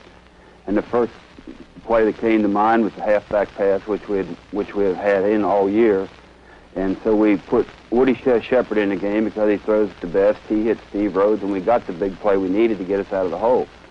At that time, we felt there's still enough time left in the clock that we could we could go on the ground. We pick up a first down. Time's running out. We get thrown for the two losses. Then on the uh, stop and lateral, Dean Blevins did a good job with it. Elvis Elvis ran by, got the lateral from Steve Rhodes, and it was executed maybe better than we do in practice. Steve Rhodes, the freshman from Dallas, Texas, who made the big catch and lateral play work. Mike. That's not Oklahoma football. They run the wishbone. Well, that was 76. And uh, from what my, my, research was, that was the birth of Sooner Magic, but it would continue on. And to yeah, your point, those first five years were rough for Osborne, not because he was losing a bunch of games. He wasn't. It was just that one game. And then it's 78. And let's start to talk about that 78 game here. Um, Nebraska uh, loses uh, at the beginning of the season to Alabama. In fact, well, actually, this is a this is a, a, marquee year in Husker history because a certain sports writer for the Lincoln Journal is, is brought on board in 1978 as well. So this is your this is your first season covering the Huskers, right? Yeah, right. And that, uh, uh, you know that Alabama game was just it was Tom Surley wore uh, EJ Junior like a like a shirt. I mean, Junior was there just all over the place and um, but Nebraska recovered, and that was the thing, you know, that the, mm-hmm. they had the uh, the great effort. Barry Switzer, in his book Bootlegger's Boy, uh, says that he thinks that the 70 first he thought the 74 team was the best team that he had coached. But as he thought back about it, he thinks he thought maybe the 78 team was the best team that he coached. Mm-hmm. Um, and we saw that, excuse me, we saw that I guess, when when they beat Nebraska in the Orange Bowl when it turns around and they beat them there. Mm. But number one, Oklahoma loses to number four Nebraska, and uh, uh, that was the one deficiency of the wishbone was the potential to fumble. And mm that day, nine fumbles, six of which were lost. And I'll never forget that. I've got a picture up on my wall back. You can't see it, but of that of the play where uh, uh, Jim Pillen recovers a fumble and it's forced by uh, I think Jeff Hansen and Andy Means. Um, three minutes and 27 seconds left. Billy Sims had a yep. 27 yard run or whatever. Great run, fumbles too. the ball at the three, and Nebraska recovers. Yeah, Switzer, you know, Switzer said that in one of the videos where, you know, gosh, we we fumbled nine times and everything and lost six. Well, they should have lost one more, including this one. They're going to say that Oklahoma's player hit the ground before he lost the ball. Apparently, that's what they're saying. And Nebraska's recovery of the fumble back at the 10 is not going to stand. The officials are saying they blew the ball dead. And Tom Osborne is really hot on the far side. He's coming out to talk to an official. Now they're sending him back. And this crowd is really wild. I'll tell you, that was an unbelievable thing you know John that Root and Kelly Phelps. and Osborne is really mad. And you think about the pressure that's he's under right there. You know, this is he's lost five straight, and and I mean, clear as day, that's a fumble, right? You know, yeah. And and and what a what a terrible gaff of a call. And Osborne's upset. The fans, you heard the crowd there over the over the audio. They're they're frustrated. I mean, nobody wants to lose to Oklahoma for a sixth straight time. And um, and you know to get that final play that Jim Pillen lands on the on the fumble, they they get the victory. I want to play this audio for you, and this is uh, Jerry Moore post game and a little bit of Kent Pavelka, but just the elation uh, that the the coach had for for Tom to get the win. As everybody knows, he's just super. And I just want to repeat what you guys have already said. We're happy for our players and all the coaches and the people of Nebraska, but for Tom as much as anything for Coach Osborne, this is it's a super super win for him. Yeah, I guess so. 17-14, Nebraska beats Oklahoma, and I really am at a complete loss of what to what to ask for the first time in my life. Well, what can you say about a, the monumental uh, game that this was? What this means? What this win means to your program? You know what, what this t- what this win means to the program, and I completely understand what Pavelka's saying at that moment. I mean, now you're going to turn around next week. You're going to you're going to beat that that Missouri team. You're going to go on to bowl game. You know, the, all, what's this going to lead to? And um, unfortunately, as you had said earlier, Mike, the the frustration was is that it didn't lead to something. The next week, uh, in one of the only three seasons where we aren't finishing the season with Oklahoma, we have Missouri come in And for the third straight time in Lincoln, Missouri came out with a victory. 35 31, right? Mm-hmm. Game of the century. Game of the century. And and you know, we talked about the motivation to play in a bowl game earlier, right? When you have the motivation, uh, you know, you can do great things. Well, it was a real kick in the gut for Osborne and, and our team to have to go and play Oklahoma again. But this is how Oklahoma took the reaction uh, from Switzer in the locker room. All right, now what has happened is that uh, with Georgia getting beat, the Tide is like getting beat, so that puts Alabama. Penn State more than likely is going to go to the Sugar Bowl to play Alabama. Now what it does to us, it does this. The Orange Bowl is meeting right now in an executive meeting. They're considering, I don't know the possibility of taking us or probably more likely ask us to come play Nebraska again in Orange Bowl.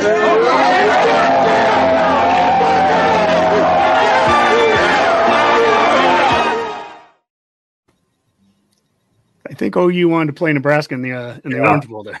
Yeah, that wasn't that was not the right thing to do. Whatever. I didn't. You know, at that point, it may have happened before, but I'd never seen that before, where you had a rematch in the in the in a bowl game. Yeah, especially in that era. Yeah. uh, just just garbage. But uh, uh, a a shared colleague of ours, um, Carl Vogel, but uh, I work with him Yeah. now. But you used to work with Carl. He went to the '78 uh, Orange Bowl, so he uh, and he has fond memories of walking around the neighborhood right around the Orange Bowl stadium. I guess that was, uh, I guess it was a little sketchy at times back then. But um, anyways, that that led to a lot of the frustration you're talking about after that offseason. Coach Osborne, for the only time really that publicly at least entertained leaving Nebraska, and it was just, is am I ever going to be able to do enough? And you know the things that were starting to beat Nebraska, or the things that were beating Nebraska against Oklahoma, the mobile quarterback, the Thomas Lotts, the J.C. Watts. Nebraska was, you know, playing a, a, passing attack, the Ferragamos, Humms, that Mhm. style, and Osborne started to look at interest, you know, spectively at at himself as program and says, you know, we need to have quarterbacks that can do things with their legs the way that Oklahoma quarterbacks can. And Osborne would go head to head against Switzer down in Fort Worth for the services of Turner Gill. And we start to see the change, that the switch in the offense. We go into the, the the triple option. We get to it's that those early 80s where we start to have our own little winning streak 81 82 83 let's start to focus on that that era the early 80s Yeah, Um, well, you know that was one of the things that that Tom Tom was not inflexible. He made changes when they needed to ma- be made, and that was one of the things that he looked at and said, "We need to, we need to have a quarterback that can run. If you're going to be successful, in oversimplified terms, if you're going to be successful in the Big Eight, you've got to play the way Oklahoma plays because Oklahoma is the one that dominates the conference." And Mhm. so uh, the first quarterback that Tom recruited, I think that fit that sort of fit that mold was Jeff Quinn out of Ord, Nebraska. Mhm. And then he got Nate Mason from Greenville, Texas. Nate Mason and Ricky Simmons came up here. Um, then he got Turner Gill, and there was a big competition with Oklahoma, although Turner, I think, sensed that Oklahoma wanted him as a defensive back, not as quarterback. But, you know, that was that's how it evolved. You know, Mhm. that Turner Gill could run. He could have been a pro passer if, if that's what you wanted him to do. He was just a really talented guy.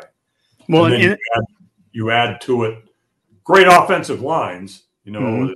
Dave Remington uh, anchoring the line, and you had Dean Steinkuhler on the line, and you had uh, Trank Woods and yeah yeah, um, and you know, of course, Mike Rozier and Roger Craig and and uh, Irving Fryar. Yep, I got that poster still. Um, the scoring explosion they were.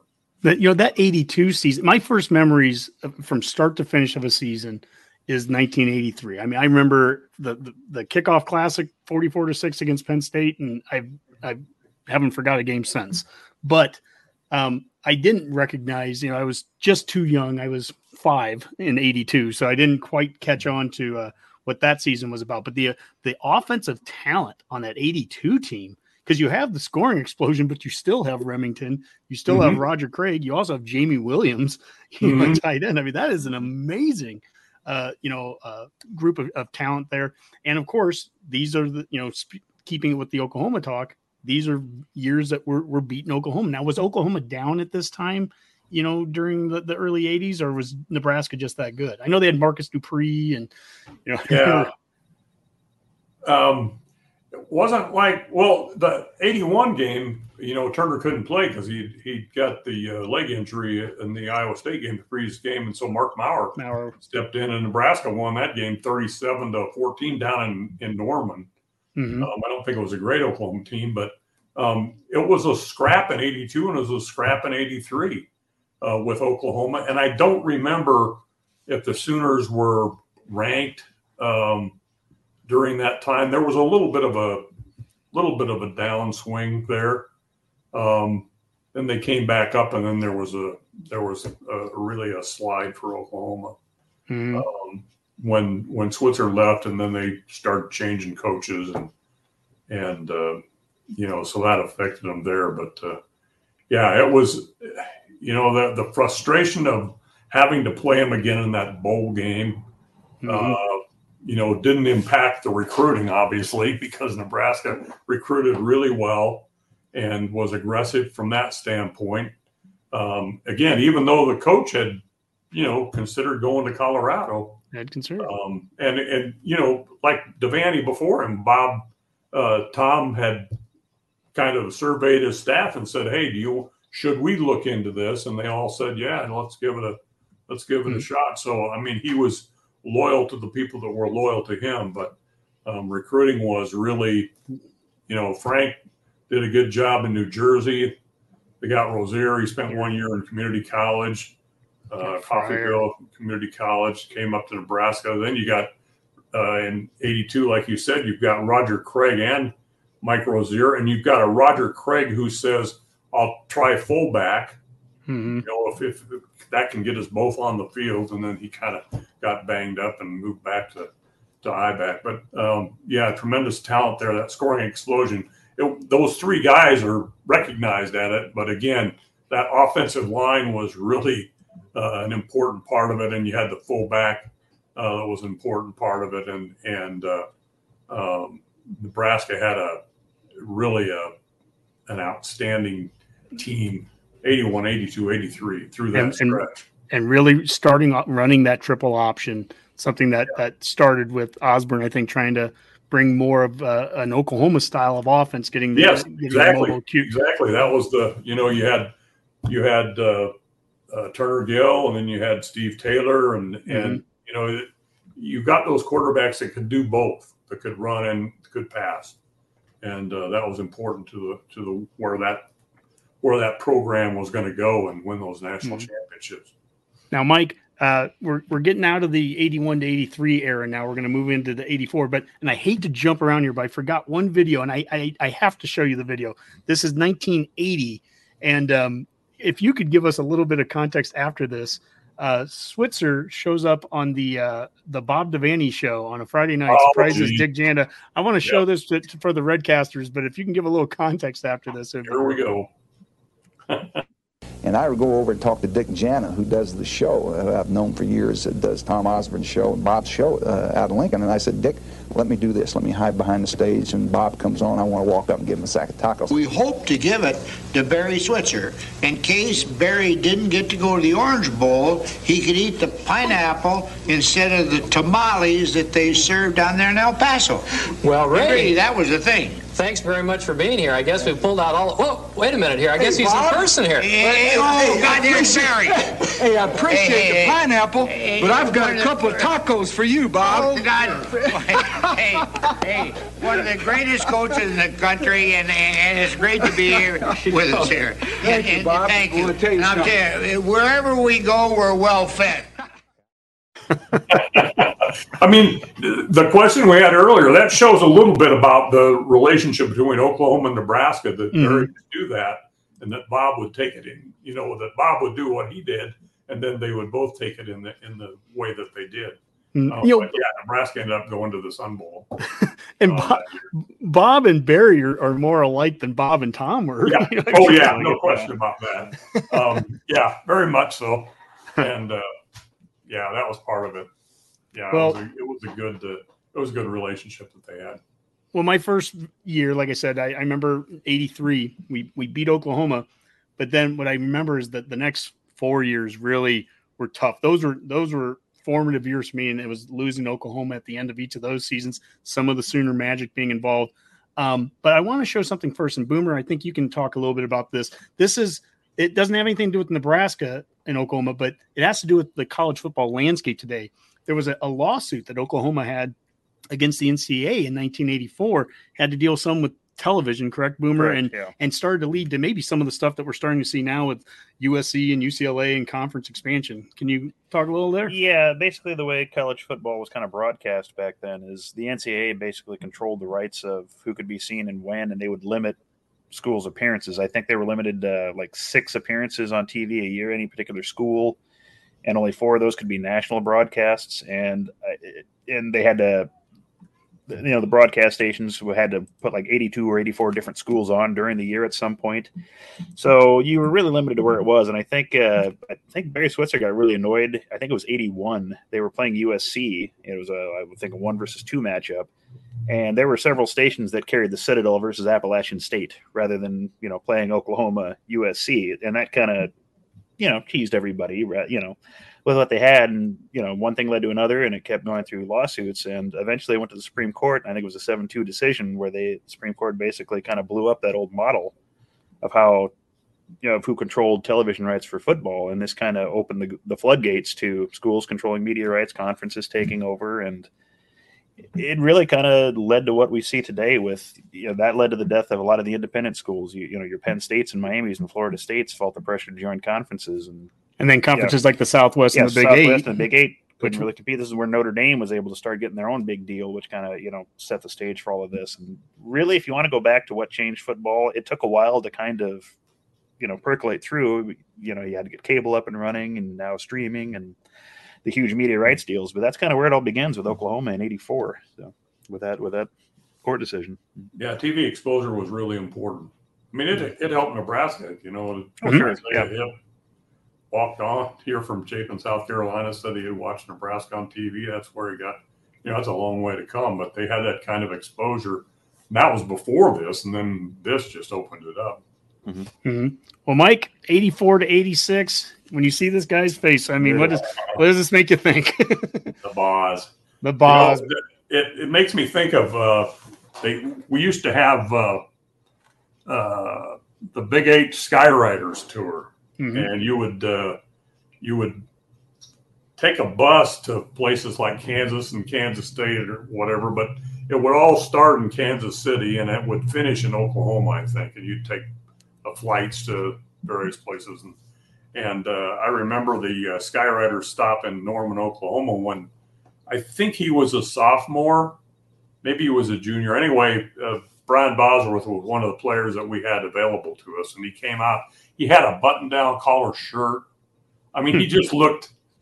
He looked like a a preppy, you know, like a preppy.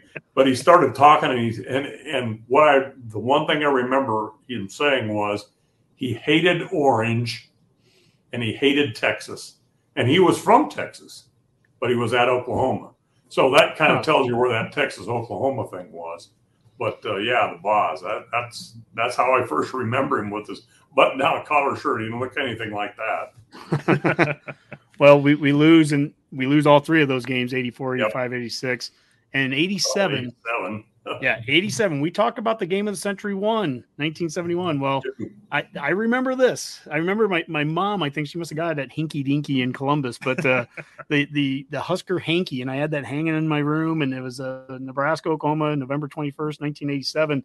And that was a big game, number one versus number two again, Nebraska at home. And, and this is the year, Mike, we're going to beat these guys and that, that streak. That's Mhm. going to be the, you know, I was going to be a very happy kid, and uh, it didn't happen again. Yeah, and the curious thing was that the week before Oklahoma was one and Nebraska was two, and they flip flopped before the game. And you know, the week before the game, they flip flopped in the rankings, so that Nebraska was number one and Oklahoma was number two. And I don't know whether the whether the people that voted just said, "Hey, we're going to have a game of century two. It's got to be um, Nebraska's got to be number one because it's in Lincoln or whatever, or you know, however they want to, however you want to put it together." Um, it just seemed it seemed strange that they would do it that way. Mm-hmm. Um, but uh, and and the you know the final score it, it wasn't that close. I mean, it was it was pretty one sided. Oklahoma dominated that game. Mm-hmm. Well, and that takes us to 1988, and it's a significant game because Osborne we win, and it was a ice bowl down in in Norman. Uh, Nebraska wins seven to three, I believe. Um, and but it's the last game, the final game of the Switzer era. And as you mentioned earlier, uh, Switzer ends his career against Nebraska five and twelve. Uh, so Osborne to, to think about, you know, what's going to happen here for him to finish his career against Oklahoma 13 and 13, you know, at the end of 1988, Osborne's sitting at 5 and 12. He has a lot of Mm-hmm. ground to make up. But but they win that final game and now Oklahoma they're, you know, well, uh, uh, Switzer didn't just leave on his own. There was there was No. some help pushing him out and and you start to get in some probations and Oklahoma now starts to feel the the hurt from that getting into the Gary Gibbs era and all that and and Osborne obviously we know what Nebraska did in the 90s but that was really an end of end of an era 1988 Switzer's done Yeah, yeah, that uh, things went uh, downhill essentially for Oklahoma after that. The only win that Oklahoma had against Nebraska, the rest of Tom's tenure, was the one where they ran Mickey Joseph into that bench and got the laceration of his leg, and that was not exactly a cordial situation. no they, they I mean you know that stadium down there in, in Norman you were right on the field I mean the, the, there's no sideline space or anything I can remember that push and it was just like oh no. And that was a that was a, a rough end of that year but uh, we get into the 90s i mean now this is just fun talk for I, I didn't even have any graphics or videos of this. This is just fun chat now. It's 90s and it's just going to be win after win after win. Boomer 91 you mentioned that the you know, we win that go to the orange bowl there. Uh, johnny mitchell has a i remember him having you know some catches in there and it was just a Calvin big Jones had a big touchdown Cal- at the end to win it. which he technically dropped before he got into the end zone, but we're not Well, going to we- even we're no No replay. details. No replay. No replay. No replay. In fact, forget uh, strike that Redcasters didn't even say that. Yeah. Um, you know, Mike. But we will take replay of of Penn State in '82. absolutely, we absolutely. will. Well, Mike, tell me, uh, tell us what what was it like to be covering the Huskers there in the in the early '90s? What's it like when we start to transition? We had Damon Benning on back in April, and I asked him about, you know, he got there in '92, and then his last game was in '96, so he got to be there as part of the transition where, you know, we were doing again, kind of like kind of like you know uh, the Devaney era where you know we're still going six and four. We weren't terrible in 89 90 91 we're winning nine games or whatever but we're Mhm. just Oh, but yeah, but there was a shift. Something happened around that the, the early 90s what was it like to be covering that to see that shift? And what was going on that you saw where nebraska went from being a good 9 10 win team to all of a sudden boom what we saw? Well, I think it had to do with recruiting, and it- here's another thing that that really made an uh, an impact was, you know, I, I said Tom wasn't set in his ways. You know, he was willing to make changes as he did with the offense and how you know how, did, and he they went from a fifty front to a four three defense because he needed he thought they needed to get more speed in the defense and they needed to be more aggressive on defense because they were having problems with playing in these bowl games against teams yep. that threw the ball. Um, and so he adjusted. You know, you you uh, you brought uh, Ed Stewart in. He was a safety, and they made him a linebacker, and he becomes an All-American linebacker. They made those adjustments. It was Tom's ability to adjust that enabled the Huskers to win three national championships in his final four seasons. And really, you know, as you look back through Tom's time, uh, there weren't too many seasons where at some point during that season, Nebraska wa- was in wasn't in a position to win the national championship. Mhm. Um, you know, the Clemson Bowl game after the uh, uh, 81 season or whatever, Nebraska could have been national champs that year. Just almost every year, Nebraska had an opportunity at Mhm. some point. Um, the Penn State thing, if it hadn't, if Penn State, if that play hadn't gone the way it did, Nebraska won that game, probably would have played for a national championship, could have won a national championship that year. And it finally started to fall into place in the in the in the 90s. And uh, you know, I, I think I remember the uh, 94 Orange Bowl um, standing outside the stadium waiting for the shuttle to take the media back to the hotel. It was probably two o'clock in the morning or whatever. We'd written the stories or whatever. And I, you know, I thought, you know, I, I've got to I've got to approach this job as if every game will be my last. I've got to appreciate every game. Um, maybe something that that I'd kind of done, I think. Um, because when I first started covering the games, it's like, wow, you know, I'm sitting on the 50 yard line in the press box. I, you know, I'm going to all the games. This is great. But it quickly became the people that I was dealing with the coaches, the players, the administrators, the fans. That's what kept me going. And, and that's why I've done what I've done for as long as I've done it. Mm-hmm. Um, it it's the people. It's, it's not the games are kind of secondary to me but it was that night I thought, you know, treat every game as if it's going to be your last, um, because you never know when you're going to quit doing this or when you're not going to be able to do it, and appreciate it for that. And I think I did that, but you know, it, it just came into focus for me that at that point. Mm-hmm. Well, you know, things just came together for for the program in those 90s and 60 and 3 over the last 5 years, four undefeated regular seasons, three undefeated seasons, four national championship games, three of them won. Uh, but you know, it, it's this 25 years of Osborne, and I think some people think it's this straight trajectory all the way up, you know, from the start to the end. And it is. It's this constant up and down. It's the it's the Oklahoma. They're they're running it on us, and now we need to switch it up. Uh, you know, get Turner Gill to match with what they're doing. As you mentioned, ten years later, when people are saying we need to throw the ball like Florida State and Miami, Osborne saying we need to play defense like Florida State, Miami. And again, mm-hmm. he's adjusting. And and the pinnacle is those last five years, and we were good throughout. But it wasn't just this straight trajectory. There was all oh. for the young Redcasters that if if you look romantically on it, like it was just 25 glorious years, and eh, you know we were happy dory all the time. No, we weren't. It was you know, Osborne was constantly under pressure. You know, you lose the oh. Oklahoma early, you can't win the big game. You lose seven straight bowl games. You run the ball too much. How about that for run the damn ball guy? We ran the ball too much back then. You know, we'd love to have that back again. You know, 255, 49, and three, and you look at it and say, well, yeah, it was just a right up the right up the line for to those national championships. No, it wasn't. You're exactly right. It was a roller coaster ride for Tom. Mm-hmm. And uh, you know, it, you look at it, the evidence wouldn't support that. Every season, at least nine wins and a bowl game every season. And like I said, the majority of those seasons, you could look at some point in the season and say Nebraska could be in contention for the national title um, because that's how good Tom's teams were. Every year, every year. The the 80s, we were the team of the 80s, I think, in a number, never won a national title in the 80s, but yeah. had won the most games in, in the team of the 80s there you know, we're not talking as much about Oklahoma right now in the 90s because the Oklahoma was going through a down period. Yeah. And Nebraska, you know, so we beat them. Now, some of them were still close games 83 or 93 and 94. There were close games.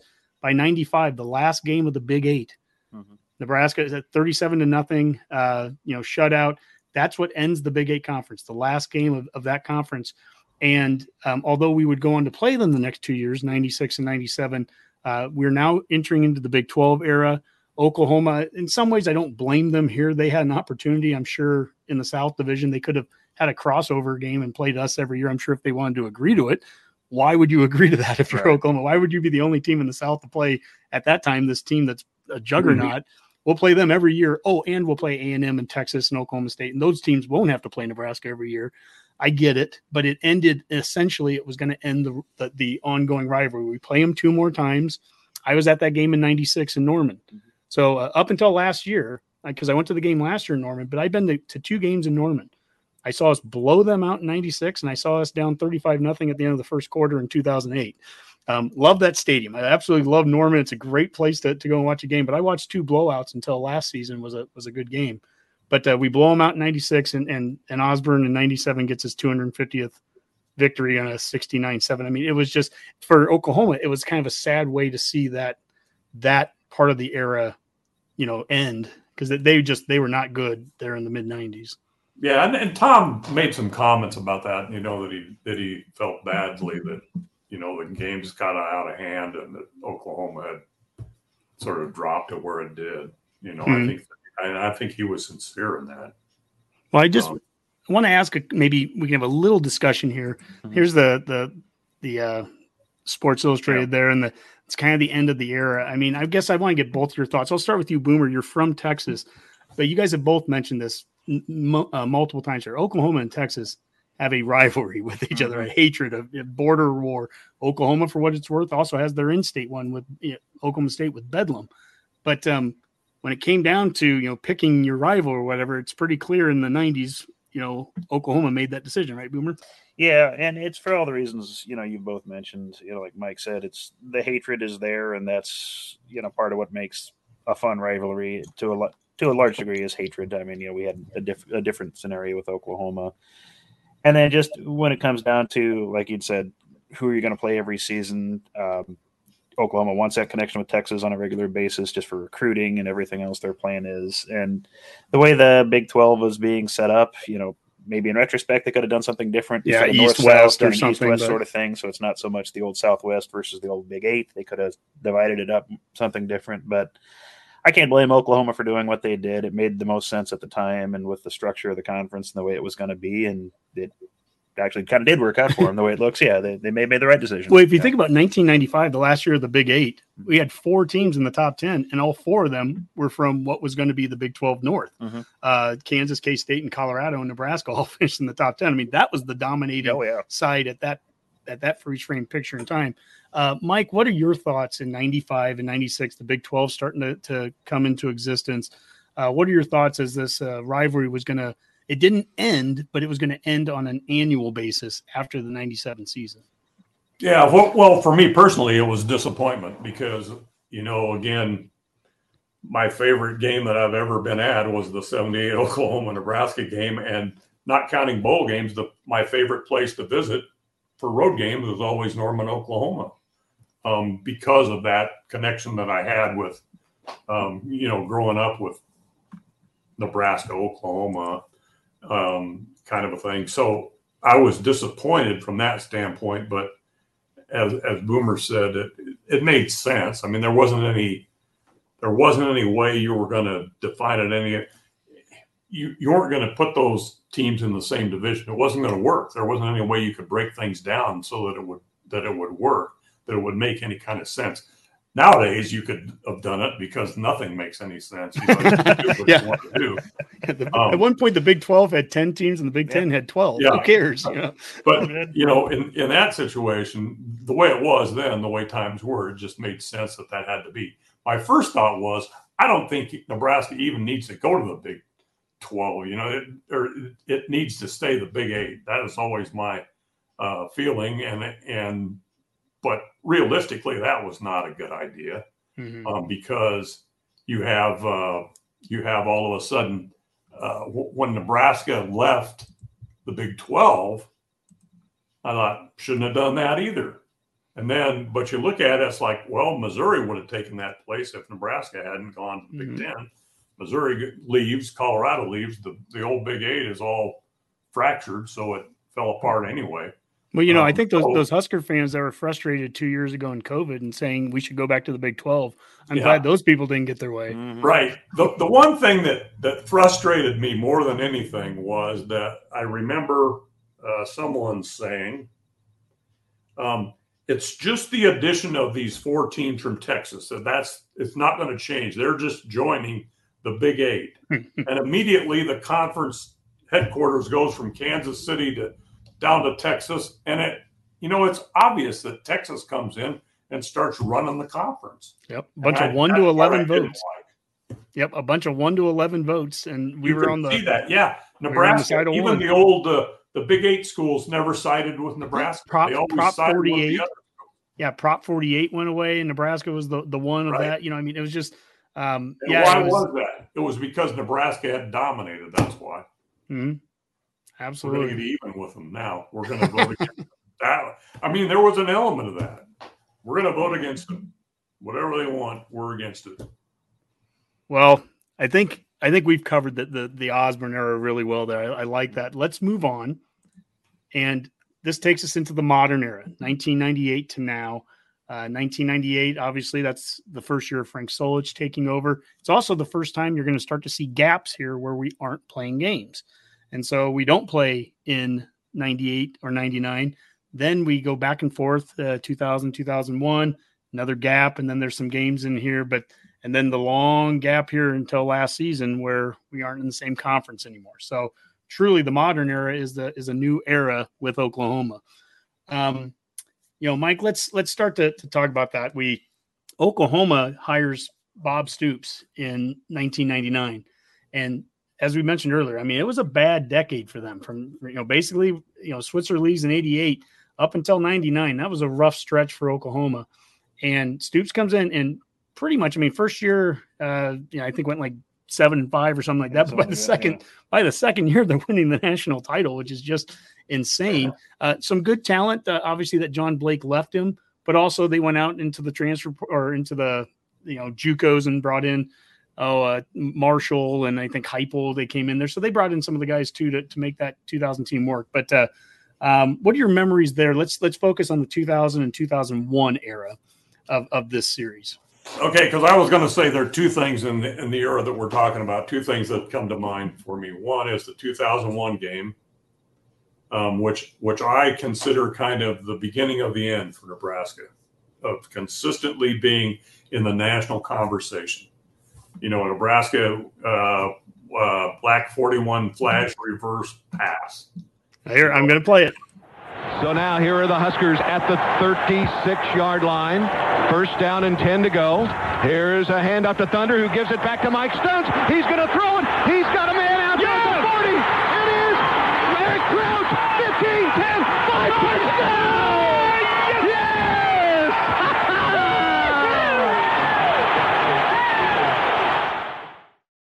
You know it's good when you can't even hear what the announcers are saying yeah. anymore because they're just yeah. screaming.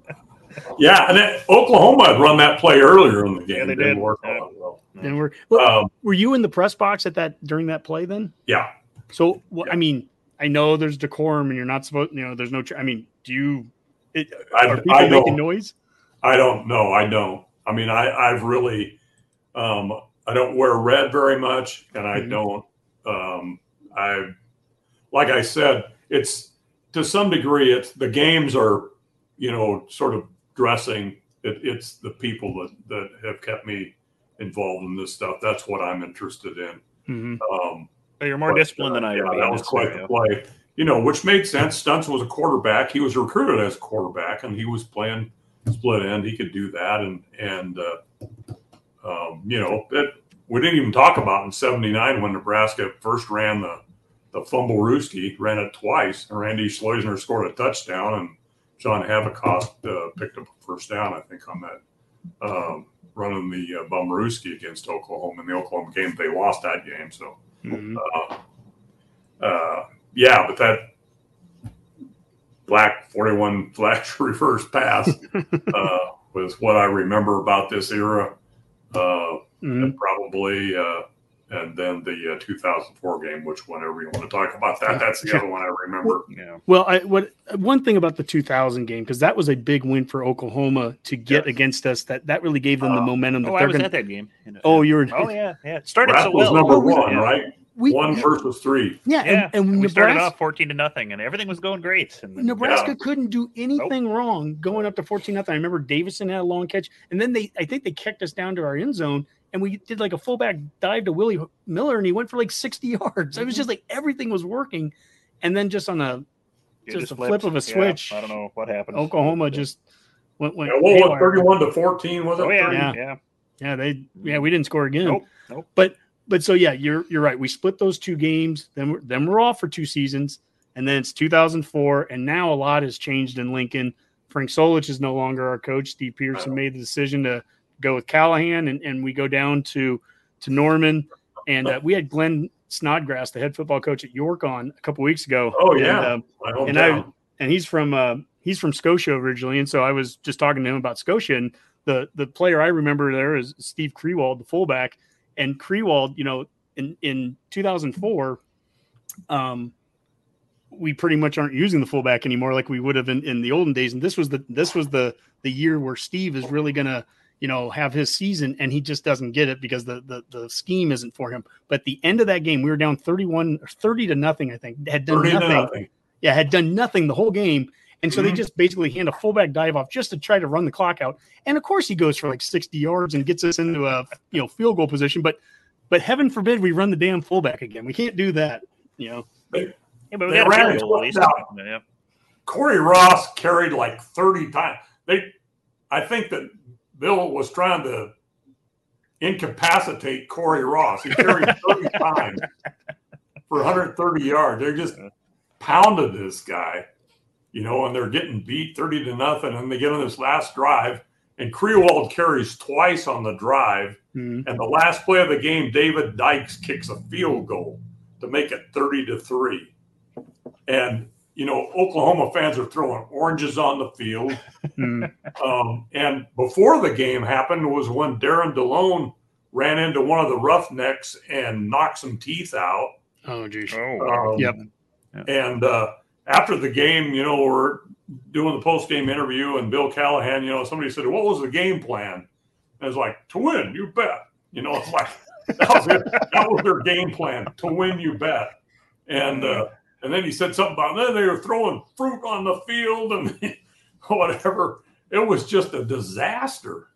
But yeah, Kriewald carries twice on this last drive, so they can set up to kick a field goal. So they can kick a field goal so Hey, we don't get, get shut shut out. out. And, uh, yeah, give them a- 2005 we lose to Oh. them 2006 we play them for a third straight year but that's because we we got them in the uh the coldest game Oh God, arrow you were at that I was at Arrow- that too. Yeah, arrowhead that, stadium that was the other coldest Yeah. game I've ever been to in my life. The, the plus side That was, was I could have some slightly different beverages than I could in '91, so I didn't feel it quite as much by game time. So I And- thought our car was going to freeze up driving down there. oh God, and and Nebraska did their best to um you know take us out of the game immediately. Oh, if yes, I remember yeah. right, it was a, a like a backwards pass or something to purify, and he dropped it. And I think we which is sensible in that kind of way. I think we gave yeah. I think we gave him like the points right away off of that if I if I recall right and um you know that was that was just that was a rough era there but we get through the Callahan era he gets fired after uh, 2007 and in 2008 and 9 we're going to play him again and now it's with Bo and uh, that's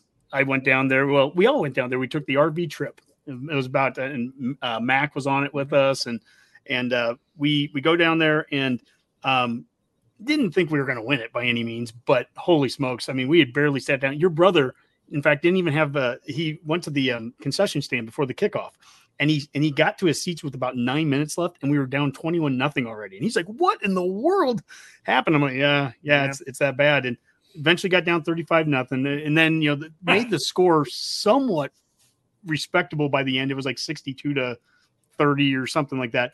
But w- what I'll remember is Husker fans. We were five and four at that point and Husker fans, us included, we go down to the southwest corner of the stadium and we clap as the team goes into the uh, to the locker room. Right, we we clap there, and I kind of walked around and I looked down the hallway, the long hallway there, um, and I see Barney Cotton from the side. And you know, here's a former Husker player and everything, and he's got his his head up against his arm, up against the wall, and he's just kind of he's having a quiet moment, you know, in this concourse, and and I'm just thinking that's you know that's that's this meant a lot to him. It, it- you know, and I mean it hurts and everything, and it's Oklahoma, but it means a lot to the guy.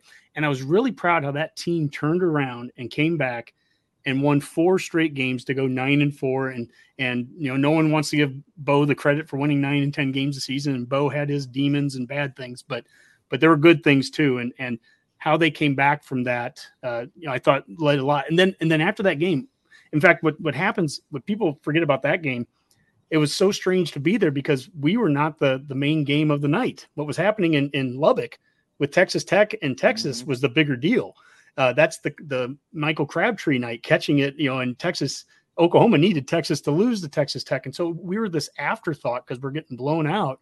It was so strange, but we talked with these really cool Oklahoma fans, great fans. We talked with them after the game, and they were like consoling us and saying, "Hey, we were there in the '90s. We understand. You know, you guys will get it back." And Mac and I were like, "Hell yeah, we'll get it back. I mean, we could beat you guys next year." And they were like, "Ah, you know, you're crazy." Well, next season, 2009, first time in the Stoops era, they didn't score a touchdown, and uh, Nebraska did uh, did get their their uh, revenge, I guess that that next season. But that's the last one that we've had against them. We would play them in the final game of uh, the Big uh, 12 for us, at least the 2010 game. Here, I'm going to show this clip here. And so fitting that the final championship game features two rivals connected across time. He's all the way home. Across borders. before the Republic was even formed. But territory is still turf, home soil, and the schools that stand on it are symbols of the proud states they serve. So when these teams meet, there's more than a game on the line, even when the Big 12 title is at stake like today. No, this one is about legacies and long-held grudges. This is Exhibit A for rivalry, for what the word truly means. This is Oklahoma versus Nebraska. The land, the people, and their teams.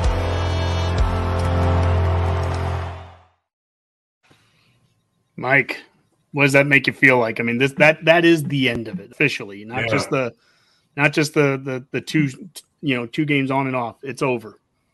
Yeah, yeah, that's uh that was a sad, sad deal for me. And you know, it that the fact that they played last year and they're going to play this year to me, it's not the same thing. It's just, you know, it's it's something, it's something entirely different from what that was, um, to my way of thinking, um, because they, you know, being part of the same conference and and all those years and how they got in the same conference going clear back and uh, it just I don't know. I, it was it was a sad moment when Nebraska went to the Big Ten and and left Oklahoma and now Oklahoma and Texas are going to the SEC and um, it just becomes more and more distance uh, Yeah, between those programs. But you know there was a time like I said that was my favorite place to go for for road Mhm. games because that's what I grew up with. Norman Oklahoma was was the place and everybody was so cordial down there and you knew people and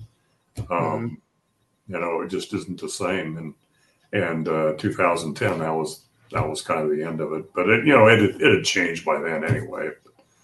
But uh not in my mind until the till the real end came Well, Rob, uh, I'll give you one question. Is there one question left, Rob, that you could throw out there from the from the crowd? Because this we've gone over two hours, and Mike, I got I just thank you so much for your time. And this is exactly kind of what I thought it was going to happen. I I tried to tease you and say it was going to be maybe an hour, hour and a half. I knew we were going to go for two hours, Hockey's but on metric time. It's like twice what normal what we normally use. So. but this this is great. But but Rob, pick the best thing that you best one that you want, and and we'll go out on that. And I and Mike, I'm gonna also end this. I'm gonna have you tell us one story that uh, you you had teased us with the last time you were on. So uh, but we'll wait to the to the very end. Okay. Do you have a Do you have a question there, Rob? Sorry, there there aren't any more questions. It's mostly we just get them all? comments from people. So yeah, I just Okay. uh, yeah we, we got through all the all the the good questions. Um, but I will like to say, Mike and Marty, thanks for listening again tonight. Um, big shout out to Honky's mom and dad. They they seem to be having a blast watching this tonight, and also a big shout out to all the Redcasters. Uh, this is the most people that we have had watching um, any of our shows since we've started streaming live at, at any given time consistently. So for the last two Oh, hours, we've had almost insane. 27, 28 people um, online with us this whole time. And I've so been seeing over 30 on ours, and this is just I mean for two hours. Yeah. Really, thank you, Redcasters. Thank on, you, on a. Wednesday night. Great job. So Thank you, thank you, everyone. And Mike, Mike, big thank to you because uh, you're a legend, man. I, I mean, we talk about all these. No, but but seriously, we we talk about all these famous players and all these famous plays and these coaches and everything. And from what 1978 till now, there's one thing that's consistent through all of it, and that's you. Like you have been just there consistently, and it's just so cool. Like that, we even like you're with Hail Varsity, we're with Herd at. It's like we get to be associated with Mike Babcock. You follow me on Twitter, you follow the Redcast on Twitter, you comment, you retweet me, and I mean to me, like I, I realize, and this is me swooning a little bit, but like for me, kind of really recently getting into Husker history and understanding it all, I, I rely on you and the things that you put out there to to educate myself. And so the fact that you even will come on on a Wednesday night for over two hours, because we were talking for a while before the show, and do this for us, um, for me, it, it means a ton. So thank you Yeah. so much. We- you're we've very had- kind to say that very we've kind. had we've had a lot of great people. We've had Osborne on back in May. Um, this is for me. I, I've told the guys from day one, talking to Babcock, and, and we've also had Sipple and Chatelain, and those are guys I, I, I have a lot of respect for. But Mike, I mean, Right. this is something. I mean, I grew up every time I'd watch an NET show, you know, a Devaney and Osborne thing. You're always on it. I'm reading your stuff, so to be able to sit here and and and, do this kind of chat for two hours is super cool. This is this is as, uh, I'm on cloud nine doing this. So the last the last time, Mike, that we talked to you, you said uh, that you'd want to tell us a story about a time you fell down in front of Osborne's car. And, uh, and I think what, what the after two hours, I mean, we, we might, you know, let's let's end it on a high note like Yeah. that. Tell us tell us that story. Okay, so um, I'm working at the Journal Star, and you know it's uh, 9th and uh, 926 P Street, but it's just right on the uh, 10th Street runs down. At that time, 10th Street ran down right past the stadium, and uh, it was in the afternoon. And, and at that time, you didn't even have to clear interviews with the Sports Information Office. You could just ask a player, you know, is it more convenient to talk to you before practice or after? And I don't remember who the player was, but somebody said, Hey, if you could talk to me before practice, that'd be great. Come over and meet me in the locker room area and, and we'll sit down and talk. So I'm, I go out and I'm, uh, you can just walk down to the stadium from where the Journal Star building was. And I'm standing there at the 10th Street and uh, Q. And, uh, and so I'd go across 10th Street and then across Q Street and right straight down to to or right down 10th Street to the uh, to the stadium. And uh, so I'm standing there on the corner and and I'm waiting for the light to change so I can go across 10th Street. And uh, I hear somebody that say, "Hey, Mike, you want to ride?" And it's Coach Osborne. It's a one-way street coming down this way, and uh, and he's in his probably wheel club vehicle. And do I do do I want to ride? And I think they're playing Colorado that week. So instead of going across the street and across the street, I see traffic starting to come. So I go diagonal through the intersection to get to his car. And I'm not very fast, but I do a little bit of a jog. People dispute this, but I hit some gravel right in front of his car and I go down in front of his car. Now, I've only been working at the paper for a couple years. And my first thought is just drive over me. You know, this is the end of it. How can I do this thing? My second thought was, I'll get up and say, no, that's okay, coach. I'll walk. But it's obvious I can't even stand on my own two feet. So I get in, I get in his car. Now this happened a lot quicker than it seemed. I get in his car. I'm trying not to, you know, I scrape my leg, so I'm trying not to bleed on his car. And I look straight ahead. I don't even look at him. I just look straight ahead. He turns, we go down 10th Street, and he doesn't say anything until we almost get to the South Stadium lot. And then he says, You know, Mike, I don't think Colorado is taking us seriously enough. Do you? And I mumble something about no, and he parks his car, and I get out and I hustle into the sports information office so he can't see where I went. He goes up in the elevator, and Steve Pederson is in, working in the SID office. Now, people are probably going to get upset about that. Um, and uh, he comes over to me and he says, You know what you have to do when you go out to practice is walk up to him and then fall down like Chevy Chase, like you did it, like you did it on purpose. And that's like, no, I don't think I'm going to do that. I'm wondering if I'm going to even do this job anymore, even though I just started. But th- my point is, I I don't to this day I don't know if Tom knew I disappeared in front of his vehicle or not because he was so focused on the upcoming opponent, which I believe was Colorado, and it wasn't a very good Colorado team. But that's how focused Tom was. That's the wa- that's my story, and I'm sticking with it. But um, yeah, that was my first thought. Just drive over me. That's the end of my. You know, how's that going to? How's he going to take me seriously when I can't even walk across the street in front of his car?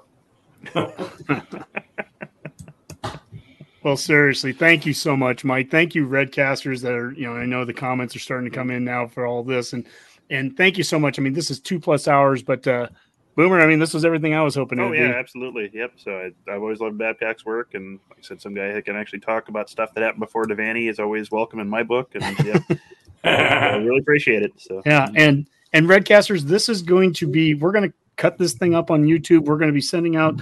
Uh, so you can, if you watch, want to watch all two hours of it, awesome. If not, we're going to have these into segments and everything. And uh, thankfully, nothing happened. Uh, our, our computer didn't reboot or anything in the middle of it, so uh, I think we got through uh, pretty well. But uh, Mike, thank you so much. Uh, Rob, thank you for, for playing back up here, Boomer. Uh, and until the next time, it's another Go Big Redcast. Go Big Thanks, Red. guys.